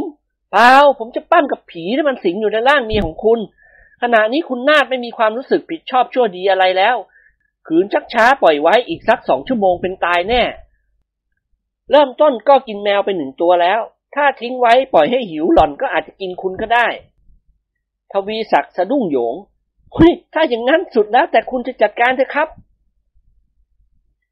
นิกรหันมามองดูพรรคพวกของเขา เฮ้ย ทุกคนถอยออกไปคอยนอกห้องก่อน กันจะปิดประตูใส่กลอนเพื่อทำพิธีไล่ผี เจ้าคุณปัจจนึกกล่าวกับพลและด็อกเตอร์ดิเรก เฮ้ย ไปคอยข้างนอกเถอะ ปล่อยไอ้กรมันตามเรื่อง สองสหายเดินตามท่านเจ้าคุณออกไปจากห้องของคนไข้ ทวีศักดิ์ยืนมองดูเมียของเขาด้วยความสงสาร เมื่อนิกรเตือนให้เขาออกไปจากห้อง ทวีศักดิ์ก็ถอนหายใจเฮือกใหญ่ ต้องปิดประตูใส่กรด้วยหรือครับ ครับทวีศักดิ์มองดูนิกรอย่างเกรงใจ ถ้ายังไงคุณสงสารเมียผมบ้างนะครับ เออน่ะ นิกรตวาดแวดอย่าห่วงเมียให้มากนักเลยประเดี๋ยวผมจะไม่ช่วยปล่อยให้ตายนะจะบอกให้เพสัจกรหนุ่มยกมือไหว้ปลกปลกแล้วแต่จะกุณาเถอะครับ ยามนี้ผมเห็นหมอก็เหมือนกับเห็นแก้ว นิกรกืนน้ำลายเอื๊อก ทวีศักดิ์หมุนตัวกลับเดินออกไปจากห้องนอนของเขา นิกรตามมาปิดประตูใส่กลอน พล กิมหงวนด็อกเตอร์ดิเรก ประภาเจ้าคุณปัจจนึก เจ้าแห้ว และทวีศักดิ์ยืนจับกลุ่มอยู่หน้าห้อง ทุกคนเงี่ยหูฟังนิกรไล่ผี นายจอมทะเล้นว่าคาถาเสียงลั่น ซึ่งทุกคนได้ยินถนัดนะโมพุทธายะ ผีชั้นดีหรือชั้นสวะ จงเล่าร้อนด้วยมนกูอยู่ในร่างนี้ไม่ได้นะมะพะทะนะโมโตเร็วๆโตแล้วเรียนรัดวินาศสันติ เพี้ยง มึงจะออกหรือไม่ออกว่ามา เสียงนาดร้องตะโกนลั่นห้อง กูไม่ไป กูจะอยู่ในร่างของหลานกู กูจะหักคอมึง อ้าว ถ้าอย่างนั้นก็ลองชิมหวายดูบ้าง เสียงหวายสัมผัสร่างคนไข้ ดังควับควับ แล้วก็มีเสียงหวีดร้องด้วยความเจ็บปวด ทวีศักดิ์ทำท่าจะพังประตู แต่กิมหนวนล็อกคอเอาไว้ อย่าคุณทวีศักดิ์ปล่อยไอ้กรมันประเดี๋ยวผีก็ออก จะได้ให้ดิเลกกับประพาช่วยกันทำคลอดได้ทวีศักดิ์ร้องไห้โฮผมสงสารเมียผมเหลือเกินครับเขาพูดพางร้องไห้พลาง ความเงียบเกิดขึ้นชั่วขณะ แล้วก็มีเสียงปลุกปั้มกันตึงตังโคมคาม สักคู่ทุกคนก็ได้ยินเสียงนาดร้องลั่นห้อง ว้ายตายแล้วทำไมมาเล่นบ้าๆกับฉันอย่างนี้ ทวีศักดิ์สะดุ้งเฮือกสุดตัว หันมาถามกิมหนวนด้วยเสียงสั่นเครือ ไล่ผีแน่นะครับ อาเสียพยักหน้าฮ่าใจเย็นๆหน้าคุณไม่มีอะไรหรอก ขณะนี้ภรรยาคุณรู้สึกตัวแล้ว แสดงว่าผีคงออกไปแล้ว เสียงกรประตูห้องถูกถอดออก แล้วประตูห้องนอนก็ถูกเปิดออกทั้งสองบาน หมอผียืนยิ้มอยู่ที่ประตูนั่นฮ่าเรียบร้อยแล้วคุณทวีศักดิ์ผีแม่นาคพระขนงออกไปแล้ว ทวีศักดิ์เดินนำหน้าพาทุกคนเข้าไปในห้องนอน คนไข้นอนหายใจอย่างเหนื่อยหอบอยู่บนเตียง ทวีศักดิ์แลเห็นเมียของเขาก็หันมาทำตาเขียวกับนิกร คุณทำอะไรเมียผม นิกรทำตาปิบๆ นี่แหละไหมล่ะ เขาเรียกว่าทำคุณบูชาโทษ ผมช่วยไล่ผีออกยังมาถามว่าผมทำอะไรกับเมียคุณ ก็เมื่อกี้เนี่ยคุณปั้มกับเมียผมไม่ใช่หรือครับ เสียงตึงตังโคมคามให้ลั่นบ้าน ว้า นิกรเอตโลลั่น ผมปั้มกับผีที่มันสิงอยู่ในร่างของเมียคุณต่างหาก ตอนนั้นผีมันยังไม่ออกเมียคุณก็คือผีนั่นแหละ ผมไม่ได้รุนแรงอะไรนอกจากขู่ว่าถ้าไม่ยอมออกผมจะปั้มแก้เสื้อผ้าออกให้หมด เท่านี้ผีก็ยอมออกจากร่างคุณหน้าโดยดี เสียงพึมพำดังขึ้นทั่วห้อง เจ้าแห้วเดินเลี่ยงเข้าไปยืนข้างโต๊ะ พอเอื้อมมือจะเปิดฝาหม้อดินใบเล็ก นิกรก็ร้องเสียงหลงเฮ้ยอย่าเปิด ทุกคนสะดุ้งเฮือกไปตามกัน เจ้าคุณปัจจนึกกล่าวถามนิกรทันที อ๋อผีอยู่ในหม้อเหรอ นิกรยิ้มให้พ่อตาของเขา ครับ พอมันออกจากร่างคุณนาฏผมก็เอามีดหมอขู่บังคับให้มันลงไปในหม้อ มันเป็นผีผู้หญิงอายุในวัยกลางคนครับ แต่บุคลิกลักษณะเป็นผีชั้นเลว ไม่ใช่แม่นาคพระขนงแน่ๆ ผีแบบนี้เป็นผีจรครับ ท่องเที่ยวไปตามเรื่องและเต็มไปด้วยความอดอยาก เพราะลูกหลานญาติพี่น้องไม่มีใครทำบุญใส่บาตรไปให้ ถือโอกาสรอบเข้าสิงคุณนาฏก็เพราะความหิวโซของมัน พูดจบก็หันมาทางทวีศักดิ ผมรับรองภรรยาของคุณปลอดภัยแล้ว ต่อนนี้ไปก็เป็นเรื่องของดิเลก และคุณประภาที่จะช่วยทำคลอดให้ภรรยาคุณสำหรับปีศาจที่อยู่ในหม้อผมจะจัดการเอายันผูกปากหม้อและเอามันไปถ่วงน้ำเป็นอันว่าไม่มีวันได้ผุดได้เกิดอีก ทวีศักดิ์ยกมือไหว้นิกรปลกปลกโอ้ขอบคุณมากครับที่กรุณาช่วยเหลือเมียผม คุณจะกรุณาคิดค่าป่วยการสักเท่าใดครับ นิกรอมยิ้มฮ่าเรากันเอง ผมคิดสองหมื่นท่วนเท่านั้น ถ้าเป็นคนอื่นต้องคิดสองหมื่นห้าพันทวีศักดิ์ในตาเหลือกสองหมื่นถ้าอย่างนั้นก็ปล่อยผีเข้าไปสิงเมียผมตามเดิมนะครับ ผมทำงานตั้งปียังได้เงินไม่พอค่าป่วยการไล่ผีของคุณ เสียงหัวเราะดังขึ้นอย่างคืนเคง อาเสียกิมหนวนยกมือตบหลังทวีศักดิ์เบาๆ ไอ้กอนมันพูดล้อเล่นนะคุณ บาทเดียวคุณก็ไม่ต้องเสีย ถ้ามันจะคิดเงินค่าไล่ผีจากคุณ ผมจะจ่ายให้มันเอง และจะจ่ายหมากหรือแว่นแทนเงิน ทวีศักดิ์ยิ้มออกมาได้ เขาหันไปมองดูเมียรักของเขา พอได้ยินนาดร้องเบาๆ เขาก็กล่าวกับนิกรทันที คุณนิกรครับ เมียผมร้องคางทำไม นิกรจุปาก เออก็เจ็บท้องจะออกลูกนะสิทวีศักดิ์ขมวดคิ้วย่น เจ็บท้องจะออกลูกทำไมร้องควรคางอย่างนี้ด้วยล่ะครับ ก็ท่อคุณไม่น่าจะถามเลย ที่ร้องก็เพราะว่ามันเจ็บจนทนไม่ไหว คุณปวดท้องตอนเช้าๆบางวัน คุณยังต้องร้องหนิงๆนี่นา ถ้าท้องคุณผูกคลอดยาก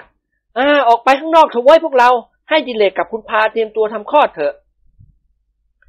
ยิมหนวนพูดเสริมขึ้นเบาๆ อ่า ขอกันอยู่ดูด้วยคนได้ไหม ในฐานะผู้สังเกตการ ดูไม่ได้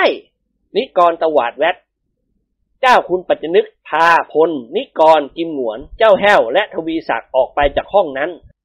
คงเหลือแต่ประภากับด็อกเตอร์ดิเรกเพียงสองคน ประภาตามมาปิดประตูใส่กลอนเป็นครั้งแรกที่หล่อนได้ร่วมมือกับด็อกเตอร์ดิเรกทำคลอดคนไข้อย่างใกล้ชิด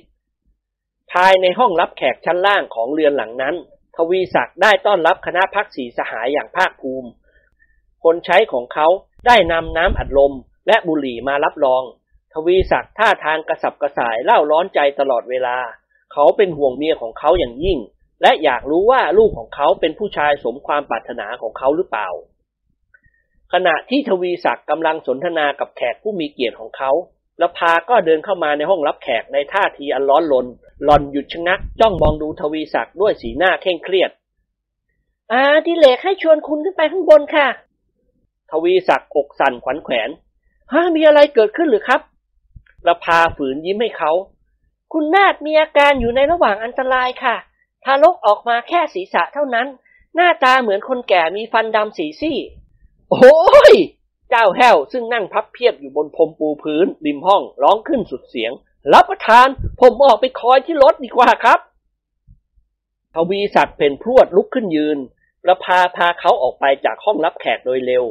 พลยกมือชี้หน้าเจ้าแห้ว แล้วบังคับให้นั่งลงตามเดิม นิกรกระซิบกระซาบเสียงหวนเบาๆ การรู้สึกว่าคุณนาดไม่รอดแน่ อย่างไรเสียคุณทวีศักดิ์ก็มีหวังกระพ้าเมีย ลูกในท้องมันลูกผีแง่แง่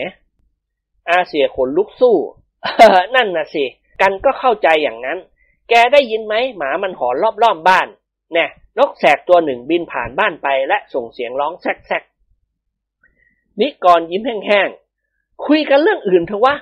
หาเรื่องที่สนุกคุยกันดีกว่า คืนพรุ่งนี้ฟุตบอลถ้วยน้อย ชิงชนะเลิศระหว่างตำรวจกับเทศบาล แกว่าใครจะได้ถ้วยกิมหนวนเม้มปากแน่นเฮ้ยกันได้กลิ่นเหมือนกับศพเน่าๆอะพุทโธนิกรเอตโล บอกให้คุยเรื่องอื่น คนหัวเราะหึๆแล้วพูดเสริมขึ้น แกเป็นหมอผีกลัวผีด้วยเหรอ นิกรยิ้มแห้งๆก็กลัวนะสิ ที่กันกล้าไล่ผีก็เพราะการรู้ว่าคุณนาดแกเพ้อไปเอง มีจิตไร้สำนึกไปชั่วขณะ ความจริงไม่ใช่ผีเข้าเจ้าทรงอะไรหรอก การปั้มเสียพักเดียวและขู่ว่าจะแก้ผ้า จิตสำนึกก็กลับคืนมา ผู้หญิงที่ถูกผีเข้าแก้ไม่ยาก ถ้าใช้วิธีกอดปั้มคนไข้อย่างกัน กันเคยไล่ผีที่สิงผู้หญิงมาหลายรายแล้ว โดยเฉพาะผู้หญิงสาวพอถูกกันจูบสองสามทีก็ผีออก แต่ถ้าผู้ชายถูกผีเข้ากันไม่รับรักษาทำไมล่ะ เจ้าคุณปัจจนึกถามยิ้มยิ้มว่ากลัวถูกเตะปากครับ คนที่ถูกผีเข้ามักจะมีเรี่ยวแรงผิดมนุษย์ ผมถึงไม่ยอมไล่ผีที่เข้าผู้ชาย แต่ถ้าผู้หญิงผมช่วยเต็มที่ ผีไม่ออกผมฟัดเสียพักเดียวก็ทนไม่ได้เวลาผ่านพ้นไปอีกสักครู่ ประพาเมียรักของดรดิเลกก็เข้ามาในห้องรับแขกอีกครั้งหนึ่ง ใบหน้าของหล่อนหม่นหมองผิดปกติ เจ้าคุณปัจจนึกกล่าวถามลูกสาวคนโตของท่านทันที ว่าไงยายพาประพาถอนหายใจเบาๆ คุณน่าสิ้นใจเสียแล้วล่ะค่ะ ทุกคนสะดุ้งเฮือกพร้อมๆกัน เจ้าแห้วรีบคลานเข้ามานั่งพับเพียบข้างคน เสียงสุนัขรอบๆบบริเวณบ้านของเภสัชกรหนุ่มหอนรับกันเป็นทอดๆอย่างเยือกเย็น พลกล่าวกับประพาด้วยเสียงสั่นเครือเล็กน้อย เอ่อลลูกคุณนาดออกมาแล้วหรือครับ ค่ะ ดิเลกต้องใช้เครื่องช่วย พอออกมาพ้นตัวคุณนาดแกก็สิ้นใจตาย โถน่าสงสารคุณทวีศักดิ์เหลือเกิน แกร้องไห้ข้ามควรลำพันถึงเมียของแก แต่แกก็ได้รู้ความจริงแล้วว่า เด็กตายในท้องตั้งแต่วานนี้ และดิเลกกับดิฉันก็ได้พยายามช่วยเหลือจนถึงที่สุด นิกรทำตาผลุบผลับชอบกลอ่าเด็กผู้หญิงหรือผู้ชายครับ หน้าตาเป็นอย่างไงประพานิ่งคิดสักครู่ ขึ้นไปดูเองเถอะค่ะ อย่าให้ดิฉันบอกเลย ดิฉันบอกได้แต่เพียงว่าน่าเกลียดน่ากลัวมาก เป็นเด็กผู้หญิงค่ะ เหมือนยายแก่อายุเจ็ดสิบ นิกรหันมาพยักหน้ากับพ่อตาของเขา คุณพ่อพายพลกับไอ้หวนขึ้นไปสิครับอ้าแล้วแกล่ะ นายจอมทะเลนฝืนหัวเราะ ผมกับไอ้แห้วจะล่าออกไปตั้งมั่นอยู่ที่รถเราครับ ผมคิดว่าเรื่องนี้คงเป็นเรื่องหวาดเสียว ประเภทสยดสยอง คงไม่ใช่เรื่องสนุกแน่ อาเสียกิมหนวนมองดูนิกรอย่างหมันไส้อย่าตาแหกนักเลยว่าไอ้กร ไปขึ้นไปเยี่ยมศพคุณนาดเดี๋ยวนี้ แล้วก็แสดงความเสียใจต่อคุณทวีศักดิ์ลุกขึ้นไอ้แห้ว คนเพิ่งตายใหม่ ๆ ไม่ดุหรอกวะ เจ้าแห้วจำใจลุกขึ้นอย่างปลอดลอย ต่อจากนั้นทุกคนก็เดินตามประภาออกไปจากห้องรับแขก ภายในห้องนอนของทวีศักดิ์ด็อกเตอร์ดิเรก ณรงค์ฤทธิ์กำลังยืนคอตกอยู่ที่ริมหน้าต่าง ด้วยความเสียใจอย่างสุดซึ้งที่เขาไม่อาจจะช่วยชีวิตภรรยาของเภสัชกรไว้ได้ ขณะนี้นาดนอนเหยียดยาวอยู่บนเตียงนอนขนาดห้าฟุต ทวีศักดิ์นั่งร้องไห้สะอึกสะอื้นอยู่บนเก้าอี้ข้างเตียงนั้น ลูกสาวของทวีศักดิ์ซึ่งปราศจากชีวิต ถูกคอหุ้มด้วยผ้าเช็ดตัวผืนหนึ่งวางอยู่ข้างศพแม่ คนใช้ชายหญิงของนาดสี่ห้าคน ยืนจับกลุ่มร้องไห้อยู่นอกประตูประพาพาสามสหายกับเจ้าคุณปัจจนึก และเจ้าแห้วเดินเข้ามาในห้องอย่างสงบเงียบ เมื่อทวีศักดิ์หันมาเห็นเข้าเขาก็ร้องไห้โฮหน้าของผมมองเท่งเสียแล้วครับ เจ้าคุณปัจจนึกเดินเข้ามาหยุดยืนหน้าเตียงนอน ท่านมองดูศพนาดด้วยความสงสาร แล้วท่านก็ก้มศีรษะกระทำความเคารพศพ ต่อจากนั้นท่านเจ้าคุณก็หยิบผ้าห่มนอนสีเทาอ่อนผืนใหญ่ ขึ้นมาคลี่ออกคุมศพนาดจากศีรษะตลอดปลายเท้า ในฐานะที่ท่านเป็นผู้ใหญ่ ท่านจึงปลอบโยนทวีศักดิ์ตามสมควร หลานชาย เธอควรหักห้ามความเศร้าโศกเสียบ้าง คนเราเกิดมาแล้วก็ต้องตายด้วยกันทั้งนั้น ความตายมันเป็นของธรรมดาโลก ทวีศักดิ์สะอื้นยกนิ้วหัวแม่มือและนิ้วชี้มือขวา สั่งขี้มูกสลัดไปทางหน้าต่างห้อง แต่บังเอิญติดหน้าอกเจ้าแห้วพอดี ว้า เจ้าแห้วเอ็ดตะโรลั่น คุณเศร้าโศกแบบนี้รับประทานผมก็แย่นะสิครับ รับประทานขี้มูกติดกระเป๋าเสื้อผมพอดี พูดจบเจ้าแห้วก็ล้วงกระเป๋ากางเกง หยิบผ้าเช็ดหน้าออกมาคลี่เช็ดขี้มูกที่กระเป๋าเสื้อพลกล่าวกับด็อกเตอร์ดิเรกอย่างเป็นงานเป็นการ เฮ้ย แกเป็นด็อกเตอร์ปริญญาจากอังกฤษทำไมถึงปล่อยให้คนไข้ตายวะด็อกเตอร์ดิเรกฝืนยิ้ม เอ่มมาใช่ความผิดของกันเลย คุณนาเจ็บท้องตั้งแต่วานนี้แล้ว เพราะเด็กมันตายในท้อง แต่คุณนาดไม่เคยมีลูกก็เข้าใจว่าปวดท้องเฉยๆ เพราะตามธรรมดาเคยเป็นโรคปวดท้องประจำนี่แหละทำให้คุณนาดต้องเสียชีวิต เพราะกันมาสายเกินไป เด็กในท้องจวนจะเน่าแล้วพลชวนนิกรกับกิมหมวนเดินเข้ามาหาทวีศักดิ์หน้าเตียงนอนเพสัชกรหนุ่มสะอื้นเบาๆ แล้วลุกขึ้นยืน ขอโทษนะครับ เก้าอี้ในห้องนี้มีไม่พอต้อนรับพวกคุณ เขาพูดด้วยเสียงร้องไห้ ไม่เป็นไรครับคุณทวีศักดิ์ ผมและพวกเราทุกคนขอแสดงความเสียใจอย่างสุดซึ้ง ในการที่คุณน้าต้องเสียชีวิตจากการคลอดบุตร อาเสียกิมหนวนพูดขึ้นเบาๆ เอาทางพระเข้าหักเถอะครับ อานิจจาวัฏสังขารา สังขารนั้นย่อมไม่เที่ยงแท้ เมื่อมีเกิดก็ต้องมีแตกดับ ผมลิขิตกำหนดอายุเมียคุณไว้เพียงเท่านี้ ถึงคุณก็เถอะ พรุ่งนี้คุณอาจจะเป็นลมตายหรือถูกรถยนต์ชนตายก็ได้ ทวีศักดิ์ร้องไห้โฮไหนมาแช่งผมแล้วครับ นิกรทำตาเขียวกับกิมหวน พูดไม่รู้จักพูด เมียเขาเพิ่งตายหยกหยกเสือกพูดออกมาได้ว่าพรุ่งนี้คุณทวีศักดิ์อาจจะเป็นลมตายหรือถูกรถยนต์ชนตาย ถ้าเกิดตายจริง ๆ ก็เลย ถ้าเกิดตายจริง ๆ ก็เลยกลายเป็นสองศพด้วยกัน เจ้าคุณปัจจนึกพยักหน้าเรียกลูกสาวท่านให้เข้ามาหาด็อกเตอร์ดิเรกกับเจ้าแห้วตามเข้ามาด้วย ประภาแกเปิดผ้าห่อเด็กให้พ่อดูลูกทวีศักดิ์หน่อยเถอะประภาหันมามองดูบิดาของเด็ก อนุญาตให้คุณพ่อและพวกเราดูลูกสาวของคุณหน่อยนะคะ ครับเชิญครับระพาเลื่อนตัวไปยืนหน้าเตียงนอน ก้มตัวลงเปิดผ้าขนหนูที่ห่อหุ้มร่างกายเด็กอ่อนออก ทุกคนต่างจ้องมองดูศพลูกสาวของทวีศักดิ์ด้วยความตื่นเต้น โดยเฉพาะนิกรกับเจ้าแห้วขนลุกสู้ไปตามกัน ทารกที่ตายไปแล้วตั้งแต่วานนี้ มีรูปร่างเล็กและผอมบางผิดขนาดเด็กแรกเกิด เนื้อตัวซึ่งมีแต่หนังหุ้มกระดูก ซีดจนจากเขียวคล้ำ ตามแขนและขามีขนเหมือนลิง ใบหน้าสี่เหลี่ยม นอนตายในท่าอ้าปาก และเห็นฟันสีดำสี่ซี่ ฟันบนสองซี่และฟันล่างสองซี่ หน้าตาคล้ายๆหญิงชราคนหนึ่ง นิกรเอื้อมมือเขี่ยแขนพี่เมียของเขาแล้วพูดเสียงสั่นเครือปิดปิดปิดปิดเถอะครับคุณพาละพาจัดแจงปิดห่อผ้าเด็กไว้ตามเดิม ทวีศักดิ์ลำพันกับสีสหายอย่างน่าสงสาร เวรกรรมของผม ลูกสาวของผมจึงมีหน้าตาเหมือนยายแก่เช่นนี้ รูปร่างก็เหมือนลิง เสียงหวนมองดูทวีศักดิ์อย่างเห็นใจ เมื่อตอนที่เมียคุณตั้งครรภ์แกเคยไปเที่ยวเขาดินหรือเปล่า ทวีศักดิ์พยักหน้า เคยครับ ภรรยาผมชอบไปเที่ยวเขาดินเสมอเลยครับ อาเสียจุปาก คุณไม่ควรปล่อยให้ไปเลย ลูกคุณถึงเหมือนลิง ทวีศักดิ์ในตาเหลือก เอ๊ะ เสียหมายความว่าภรรยาของผมเป็นชู้กับลิงที่เขาดินอย่างนั้นหรือครับกิมหมวนทำคอย่นเอาละสิ คุณจะหาเรื่องเตะปากผมละสิ ผมไม่ได้คิดอกุศลถึงอย่างนั้นเลย ผมหมายความแต่เพียงว่าการที่คุณนาคได้ไปเห็นลิงบ่อยๆ ก็มีส่วนช่วยให้ลูกในท้องมีรูปร่างคล้ายลิงได้เหมือนกัน เพราะการพบเห็นทำให้จิตใจผูกพันนาชอบมองดูช้างยีราฟมากกว่าลิงครับ ถ้าเป็นอย่างที่อาเสี่ยว่า ลูกของผมก็ควรมีส่วนคล้ายช้างหรือยีราฟมากกว่า พูดจบเขาก็ร้องไห้อีกโธ่นาไม่น่าจะตัดช่องน้อยหนีไปเลย คงจะห่วงใยผมมากทีเดียว นอนตายลืมตาโพลงคุณหมอช่วยจัดการทำให้แกหลับตาได้ไหมครับด็อกเตอร์ดิเรกพยักหน้าอ่อไม่ยากอะไรหรอกคุณ แล้วเขาก็หันมาทางเมียรักของเขา ประพาอยู่ช่วยหน่อยสิ เอาน้ำอุ่นเช็ดในตาคุณหน้าทั้งสองข้าง ในตาก็จะค่อยๆปิดลงเองอ่าไม่ต้องหรอกให้ไอ้แห้วมันทำก็ได้ เจ้าแห้วเย็นว่าไปหมดทั้งตัวโอ้ยไม่รับประทานหรอกครับ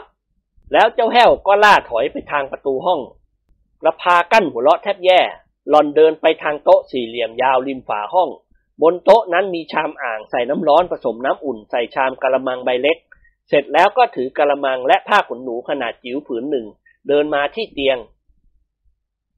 ด็อกเตอร์ดิเรกเลิกผ้าห่มสีเทาที่คลุมศพนาดออก ทันใดนั้นเองประภาก็หวีดร้องสุดเสียงปล่อยชามกะละมังหลุดจากมือวิ่งออกไปจากห้องอย่างไม่คิดชีวิต คนใช้ชายหญิงที่ยืนอยู่หน้าห้องแตกฮือ เจ้าแห้วกับนิกรและเสี่ยหงวนโกยอ้าวติดตามนิกรออกไป ภายในห้องคงเหลือด็อกเตอร์ดิเรกพล เจ้าคุณปัจจนึกและทวีศักดิ์ซึ่งทั้งสี่คนยืนตะลึงพรึงเพริดไปตามกัน ศพของนาดกลับหัวและเท้าได้อย่างน่าประหลาด ศีรษะอยู่ทางปลายเตียง และเท้าอยู่ทางหัวเตียง อิทธิฤทธิ์ของศพทำให้ทุกคนขนพองสยองเกล้าไปตามกันโอ้ my god ด็อกเตอร์ดิเลกคลางเสียงสั่นทำไมถึงเป็นไปได้อย่างนี้ทวีศักดิ์ตัวสั่นงันงกเฮ้ยคุณหมอ เมียผมเพี้ยนอย่างนี้เชียวหรือครับ เนี่ย เจ้าคุณท่านกรุณาเอาผ้าห่มคลุมศพให้ พอเปิดผ้าห่มศพกลับหัวกลับเท้าได้เองด็อกเตอร์ดิเรกเม้มปากแน่น คุณบอกผมมาตามตรงคุณทวีศักดิ์คุณนาดเคยเป็นนักเล่นกลหรือเปล่าชอบเปล่าครับคุณหมอ นายแพทย์หนุ่มนิ่งคิด ถ้าอย่างนั้นพวกเรารีบออกไปจากห้องดีกว่า ผมต้องไปก่อนละขืนอยู่ผมคงช็อกตายแน่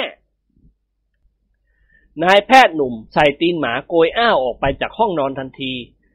เท่านี้เองทวีศักดิ์ก็เสียขวัญวิ่งตามด็อกเตอร์ดิเรกออกไปโดยเร็ว และแล้วพลกับเจ้าคุณปัจจนึกก็วิ่งแข่งกันออกไปบ้าง โดยไม่มีการล่ำลาเจ้าของบ้านสี่สหายกับเจ้าคุณปัจจนึก ประภาและเจ้าแห้ว ต่างล่าถอยออกมาจากบ้านหลังนั้น และรีบขึ้นรถเก๋งกลับบ้าน ทิ้งให้ทวีศักดิ์กับคนของเขาเผชิญกับปัญหาเฉพาะหน้าอันเป็นปัญหาที่สั่นสะเทือนขวัญยิ่งด็อกเตอร์ดิเรก ณรงค์ฤทธิ์เจ้าของดิเรกคลินิก อนุญาตให้ทวีศักดิ์เภสัชกรหนุ่ม ลาหยุดงานสิบวัน เพื่อจัดการในเรื่องศพของนาฏซึ่งทวีศักดิ์แจ้งให้นายแพทย์หนุ่มทราบว่า เขาจะตั้งศพบำเพ็ญกุศลที่บ้าน มีสวดพระอภิธรรมรวมเจ็ดคืน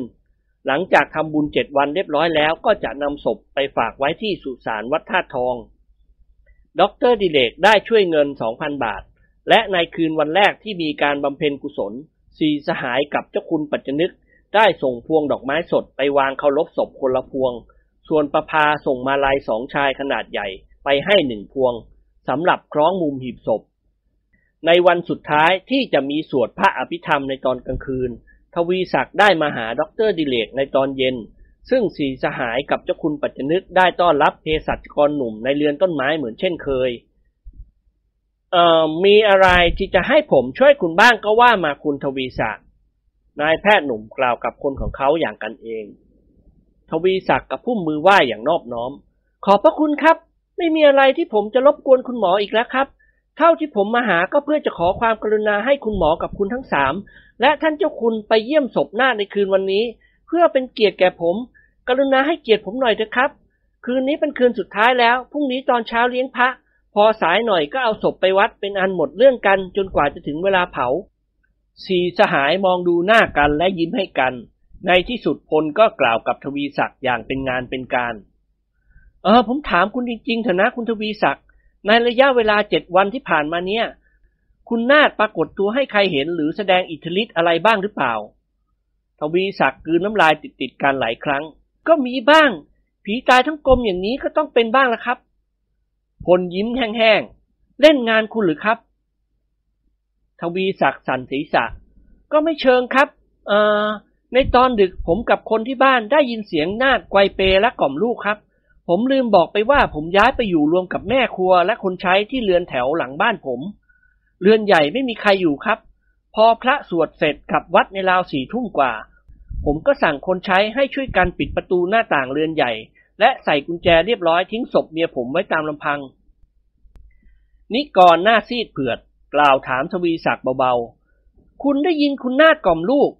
ครับได้ยินกันทั้งบ้าน บางทีก็ได้ยินเสียงเปลูกไกวออดแอด บางทีก็มีเสียงเด็กอ่อนร้องอุแวะอุแวะเป็นเสียงเด็กผู้หญิง นิกรทำหน้าเบ้ แล้วศพลูกสาวคุณล่ะ คุณจัดการให้สับเปลือเอาไปฝังแล้วไม่ใช่หรือครับ เปล่าครับ ผมใส่ในโรงเดียวกับนาดเพราะเห็นว่าเป็นแม่ลูกกัน เจ้าคุณปัจจนึกสะดุ้งเฮือกสุดตัว ตายหา ท่านร้องสุดเสียงทำไมเธอถึงทำอย่างนี้ โรงเดียวกันใส่สองศพมีที่ไหน และเมนาดแกตายทั้งกลมทำอย่างนี้ดุยิ่งกว่านางหน้าพระขนงตั้งร้อยเท่า ทวีศักดิ์หน้าจ่อย นั่นน่ะสิครับ พวกญาติเขาก็ว่ากันอย่างนี้ อาเสียกิมหวนกล่าวถามขึ้นด้วยความสนใจ แล้วนอกจากร้องเพลงกล่อมลูกมีอะไรอีกไหมครับ มีครับ คืนวันอาทิตย์ตอนสองยาม ผมกับคนใช้นั่งจับกลุ่มกันอยู่ที่เรือนคนใช้และฝนกำลังตกพรำเราต่างได้ยินเสียงหน้าต่างห้องนอนของผมเปิด จึงเงยหน้าขึ้นมองดูพูดจบเขาก็ทำท่าขนลุกขนพองเหมือนกับว่าเขากำลังเคี้ยวมาดันดิบๆ หุยผมกับคนของผมแลเห็นนาดยืนหวีผมอยู่ที่หน้าต่างครับ ต่างคนต่างลุกขึ้นเพ่นเข้าห้องนอนคุมโปงไปตามกัน พอรุ่งขึ้นยายแม่ครัวลาออกไปอยู่ที่อื่น ผมอ้อนวอนเท่าไรก็ไม่ยอมอยู่ เจ้าคุณปัจจนึกกล่าวกับทวีศักดิ์เบาๆ แม่นาดเอาเรื่องเหมือนกัน สมกับที่เป็นหลานสาวของนางนาคพระขนง ดาราผีหลุนลายคาม เท่าที่ฉันเคยได้ยินได้ฟังมา ผู้เชี่ยวชาญในเรื่องผีเขายืนยันว่า ผีที่ตายครบเจ็ดวัน ผีที่ตายครบเจ็ดวัน ถ้าเป็นผีตายโหงหรือตายทั้งกลมจะเฮี้ยนที่สุดในวันนั้น ทวีศักดิ์ทำหน้าเหมือนกับจะร้องไห้เฮ้ยถ้าเช่นนั้นผมจะคิดอ่านแก้ไขยังไงดีล่ะครับ ท่านเจ้าคุณเยิ้มเล็กน้อย ฉันก็ไม่มีทางที่จะให้คำแนะนำเหมือนกัน ถ้าจะแนะก็อยากจะแนะว่ารีบเผาศพนาดเสีย เรือนหลังนั้นลื้อถวายวัดไป แล้วเธอปลูกใหม่ให้มันทันสมัยสวยงาม ขัดข้องเรื่องเงินฉันจะช่วย คิดดอกเบี้ยร้อยละห้าเท่านั้น แต่ต้องให้ดิเลกเป็นผู้ค้ำประกันเพสัชกรหนุ่มฝืนหัวเราะ อ่า ยังไงก็ตามคืนนี้กรุณาไปเยี่ยมศพเมียผมให้ได้นะครับ ญาติของเบียผมทำท่าดูถูกผม เพราะหกคืนที่ผ่านมามีเพื่อนผมไปเยี่ยมศพนาไม่กี่คน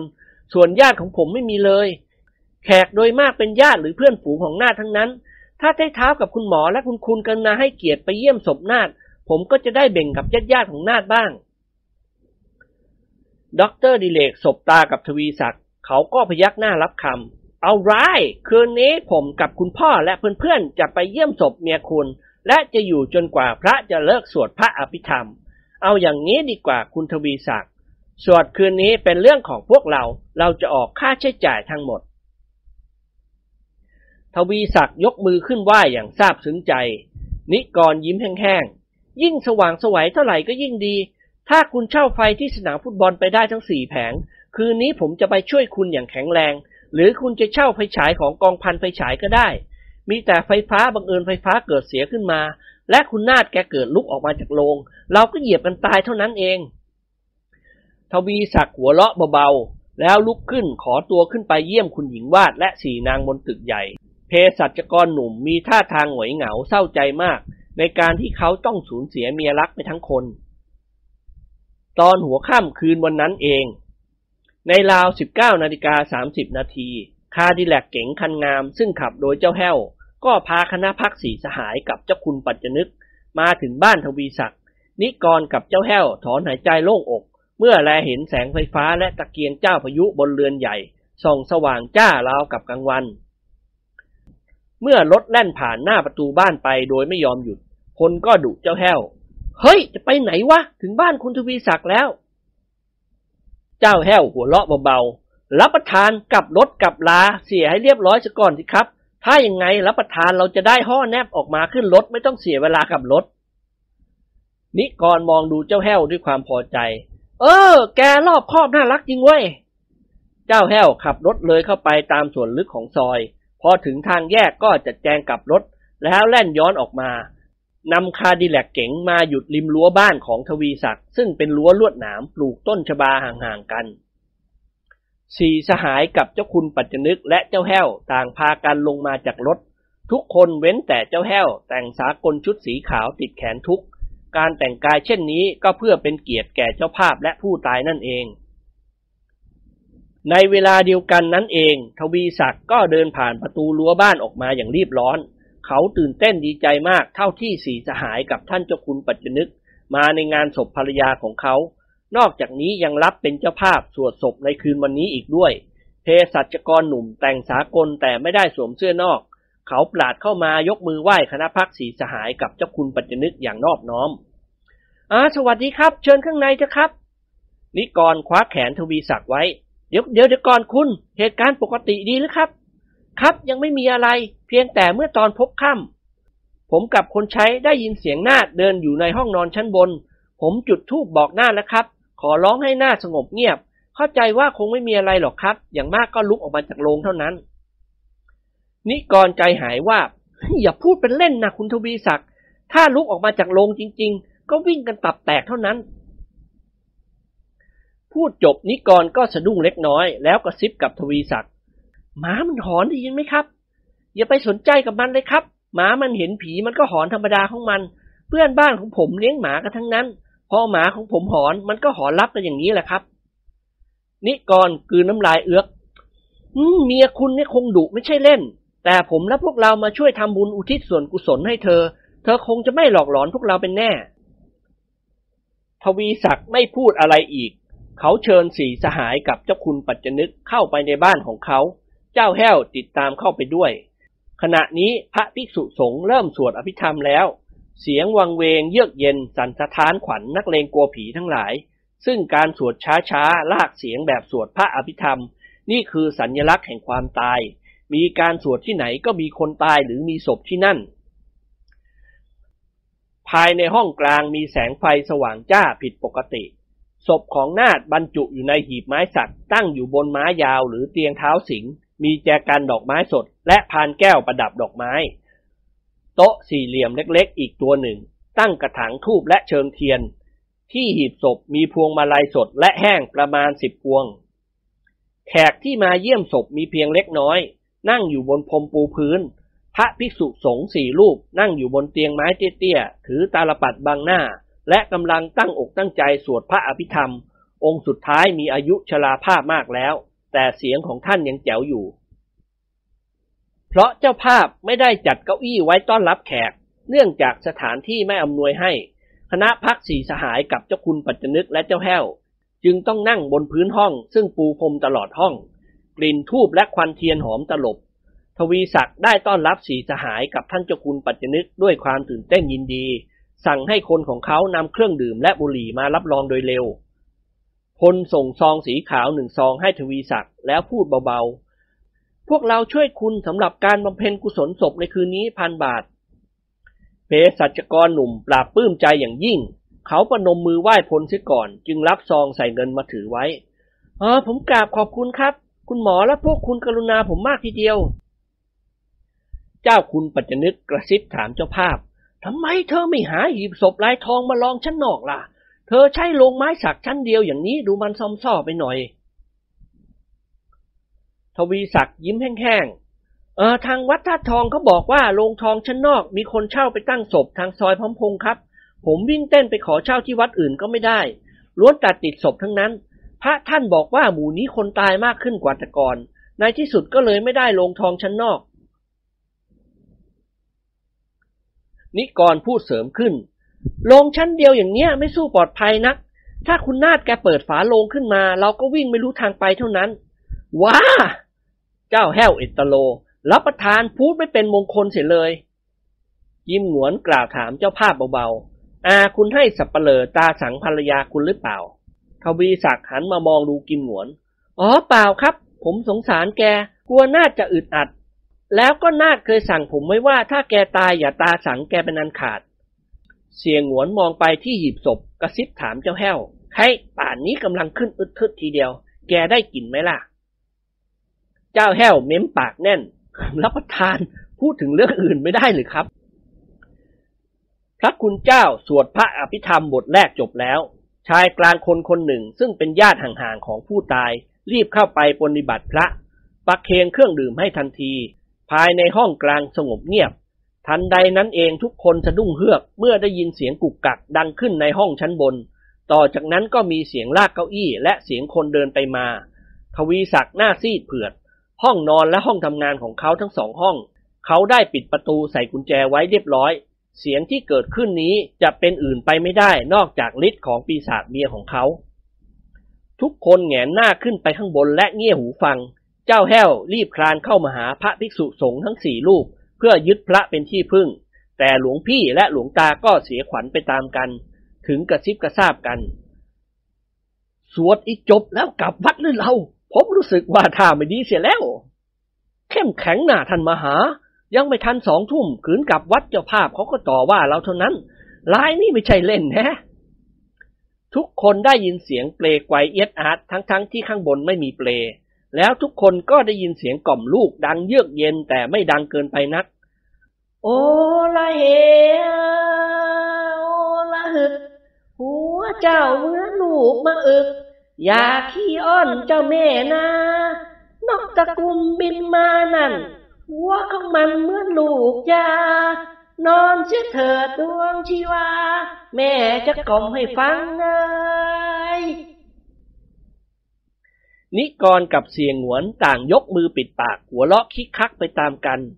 ใครต่อใครพากันมองดูเจ้าคุณปัจจนึก ทวีศักดิ์หายใจไม่ทั่วท้อง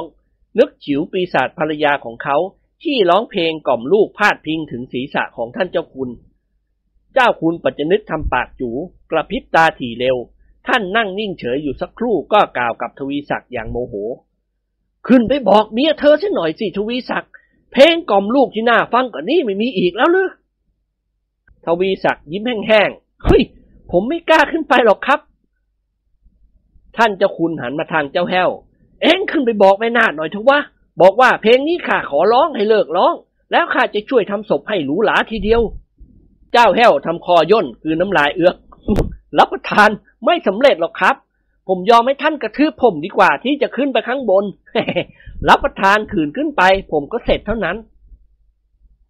พวกแขกที่มาเยี่ยมศพหลายคนรู้สึกว่าสถานการณ์ไม่สู้จะดีนัก ต่างก็ย่องย่องกันเข้ามาหาทวีศักดิ์และลากลับบ้าน ญาติของนาดก็ถือโอกาสลากลับเช่นเดียวกัน ในที่สุดคงเหลือแต่คณะพักสีสหายกับเจ้าคุณปัจจนึกและเจ้าแห้วเท่านั้น พระคุณเจ้าทั้งสี่องค์ ต่างปลอดลอยไปตามกัน หลวงตาองค์ที่นั่งอยู่ท้ายแถวกระซิบบอกหลวงพี่ที่อยู่ใกล้ ๆ ท่านว่าถ้าอย่างไงท่านมาหาอย่าทิ้งผมนะ ผมแก่แล้วหูตาก็ไม่ใครจะแลเห็น ครับครับผมไม่ทิ้งท่านพระครูหรอกครับ สวดอีกจบนี้ไหมครับ เสียงของเราจะได้กบเสียงที่เราไม่อยากได้ยิน ท่านพระครูหรือหลวงตาท้วมพยักหน้าหงึกหงึกก็บอกท่านถวายก็สิ สวดก็สวด หลังจากนั้นพระภิกษุสงฆ์ทั้งสี่องค์ ก็เริ่มต้นสวดพระอภิธรรมอีก ทำให้เยือกเย็นวังเวงไปทั่วบ้าน สี่สหายกับเจ้าคุณปัจจนึกและเจ้าแห้ว นั่งฟังพระสวดอยู่สักครู่ก็ทำหน้าเลิกลักไปตามกัน เสียงหวนกระซิบกระซาบกับนิกร ไอ้กรหืมกินเหมือนกับลงแตกว่ะหึงไปทั่วห้องเลย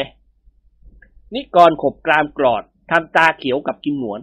แล้วเสือกมาบอกกันทำไม เห็นอะไรรู้สึกยังไงก็เฉยเฉยเสียสิเว้ย กูน่ะ ขี้ขึ้นไปอยู่บนขมองแล้วรู้ไหม ทันใดนั้นเองเจ้าแห้วก็หวีดร้องสุดเสียง คลานเข้าไปกอดเจ้าคุณปัจจนึกด้วยความหวาดกลัวเหลือที่จะกล่าว อะไรของมึงวะแห้ว เจ้าแห้วตัวสั่นงันงกละละรับประทาน ฝ่าฝาลงพเยอขึ้นแล้วครับ โอ้ยเจ้าคุณปัจจนึกมองตามสายตาเจ้าแห้ว พอแลเห็นฝาโลงพเยอขึ้นประมาณคืบ แลเห็นมือนาดกำลังผลักดันฝาโลง ท่านเจ้าคุณก็แทบช็อก แต่ท่านพยายามคิดว่าอุปทานให้เห็นเป็นอย่างนั้น ตาฝาดไม่แห้วท่านพูดเสียงสั่นเล็กน้อย ข้าไม่เห็นมีอะไรผิดปกติสักนิด เจ้าแห้วคลายมือที่กอดเอวเจ้าคุณปัจจนึกออก แล้วคลานเข้ามาหานิกร ซึ่งกำลังประนมมือตั้งอกตั้งใจฟังพระสวด แต่พอเจ้าแห้วลุกขึ้นนั่งคุกเข่าเพื่อกระซิบบอกเขา นิกรก็โบกมือเห็น แล้วกล่าวขึ้นด้วยเสียงหนักๆ เออ กูเห็นแล้วไม่ต้องบอก ในเวลาเดียวกันนั้นเอง พลก็กระซิบกระซาบกับดร.ดิเรกเฮ้ย หมอไว้หืมแกเป็นนักวิทยาศาสตร์ แกเข้าใจว่าเรื่องผีปีศาจเป็นเรื่องเหลวไหลไร้สาระใช่ไหมด็อกเตอร์ดิเรกจุปากพูดเสียงดุดุเหลวอะไรเล่ากำลังเอามือยันฝาโลงนั่นเห็นไหม เห็นแล้วกันถึงถามแกไง กลับบ้านหรือเรา รีบออกไปจากบ้านที่ซะก่อนที่คุณนาดแกจะลุกขึ้นนั่ง หรือปีนออกจากโรง อย่าพังเลยวะส่งสารพระท่าน แล้วก็กันกำลังคิดว่าบางทีแก๊สในตัวศพจะทำให้ศพยกมือขึ้นดันฝาโลงออกเอง คงไม่ใช่อิทธิฤทธิ์ของปีศาจใจเย็นๆเถอะวะ ถึงออกมาจากโรงก็ไม่น่าวิตกศพกำลังขึ้นอึดทึดคงวิ่งไล่เราไม่ทัน ผิดนักก็ห่อกันให้เต็มเหยียดขนาดสุดที่บรรยากาศไล่ไม่ทันเราเลยวะ คณะพักสี่สหายกับเจ้าคุณปัจจนึกและเจ้าแห้ว ต่างจ้องตาเขม็งมองไปที่หีบศพ ส่วนทวีศักดิ์คลานเข้าไปนั่งข้างเตียง เพราะเขาเองใจเต้นระทึกผิดปกติ ด้วยความเกรงกลัวปีศาจภรรยาของเขา พระสงฆ์สี่รูปคงสวดอภิธรรมต่อไป ฝาโลงค่อยๆ ถูกยกสูงขึ้น จนกระทั่งมองแลเห็นมือและแขนของนาดซึ่งกำลังขึ้นเต็มที่เพราะครบเจ็ดวันแล้ว ปีศาจนาดโยนฝาโลงไปทางด้านหลังที่ตั้งศพเสียงดังโครม ทำให้พระพิสุสงฆ์ทั้งสี่องค์สะดุ้งเฮือกไปตามกัน องค์แรกคือองค์ต้นค่อยๆ แง้มตาลปัดมองไปที่หีบศพ แล้วท่านก็เย็นวาบรีบเลื่อนตาลปัดบังหน้าทันที แข็งใจสวดอภิธรรมด้วยความหวาดกลัวปีศาจนางนาดสวดพลางยกข้อศอกกระทุ้งองค์ที่นั่งอยู่ข้างๆแล้วบอกให้ทราบเป็นทำนองสวดเอออาอาขึ้นมาแล้วเอออา องค์ที่สองหันมาตอบเป็นทำนองสวดเช่นเดียวกัน เอออาเห็นแล้วทำยังไงดี เอออาองค์ที่สามคือท่านมหายกศอกกระทุ้งองค์ที่สองเอออาลุกขึ้นนั่งแล้ว เออาผมไปก่อนละ เอออาคันแล้วท่านมหาก็คว้าย่ามถือตาลปัด เพนพรวดลุกขึ้นยืนบนเตียงสำหรับสวดหน้าศพ ท่านมหาร้องบอกเจ้าภาพด้วยเสียงสั่นเครือ เจริญพรอาตมาลาก่อนอยู่ไม่ไหวแล้ว พูดจบท่านมหาก็ขจรลงจากเตียง วิ่งตามท่านมหาไป คงเหลือแต่พระครูท้วมนั่งสวดอยู่องค์เดียว เพราะท่านหลับตาสวดประกอบทั้งหูท่านตึงเงอนะโมธรรมดา เอออาไงเงียบกันไปหมด หลวงตาหยุดสวดพระอภิธรรมกลางคัน ค่อยๆหันหน้ามาทางขวาแล้วสะดุ้งโยง เมื่อไม่เห็นพระทั้งสามองค์ ท่านพระครูแง้มตาลปัดมองไปทางหีบศพ นาดลุกขึ้นนั่งอลึงชึงอยู่ในโรงท่านพระครูก็อกสั่นขวัญแขวนอ่อนเปียกไปหมดทั้งตัวโอ้ยกูตายแน่กิมหงวนคลานเข้ามาหาพระครูแล้วพูดละล่ำละลักฮ่าเปิดเถอะครับหลวงพ่อ ท่านพระครูท้วมตัวสั่นงันงกโอ้ไม่ไหวแล้วคุณ ฉันหมดแรงแล้ว พวกคุณรีบหนีไปเถอะ ฉันยอมตายอยู่ที่นี่แล้วโมตัสสะพระขวโต อาเสียกืนน้ำลายเอือกขี่คอผมสิครับหลวงพ่อ ผมจะพาหลวงพ่อหนีไป เออ ถ้าอย่างนี้ก็คอยยังชั่วหน่อย ขอบใจคุณมากที่ช่วยเหลือฉัน เสี่ยหงวนหันหลังให้โดยดี ท่านพระครูคว้าย่ามของท่านแล้วลุกขึ้นจากเตียงขึ้นขี่หลังกิมหงวน อาเสี่ยมีศรัทธาแก่กล้ารวบรวมกำลังลุกขึ้น พาท่านพระครูท้วม ท่านเดินออกมาจากห้องกลางอย่างร้อนรนด็อกเตอร์ดิเรกกับพลและเจ้าคุณปัจจนึก รีบลุกขึ้นวิ่งแข่งกันออกไป ทวีศักดิ์เกรงกลัวปีศาจภรรยาของเขาเหลือที่จะกล่าว แข้งขาของเขาอ่อนเปียกเรี่ยวแรงไม่มีเหลืออีกแล้ว ในที่สุดทวีศักดิ์ก็พยายามคลานออกไปจากห้อง ภายในห้องตั้งศพก็คงเหลือนิกรกับเจ้าแห้วเท่านั้นที่ไม่หนี ก็เพราะลุกไม่ขึ้น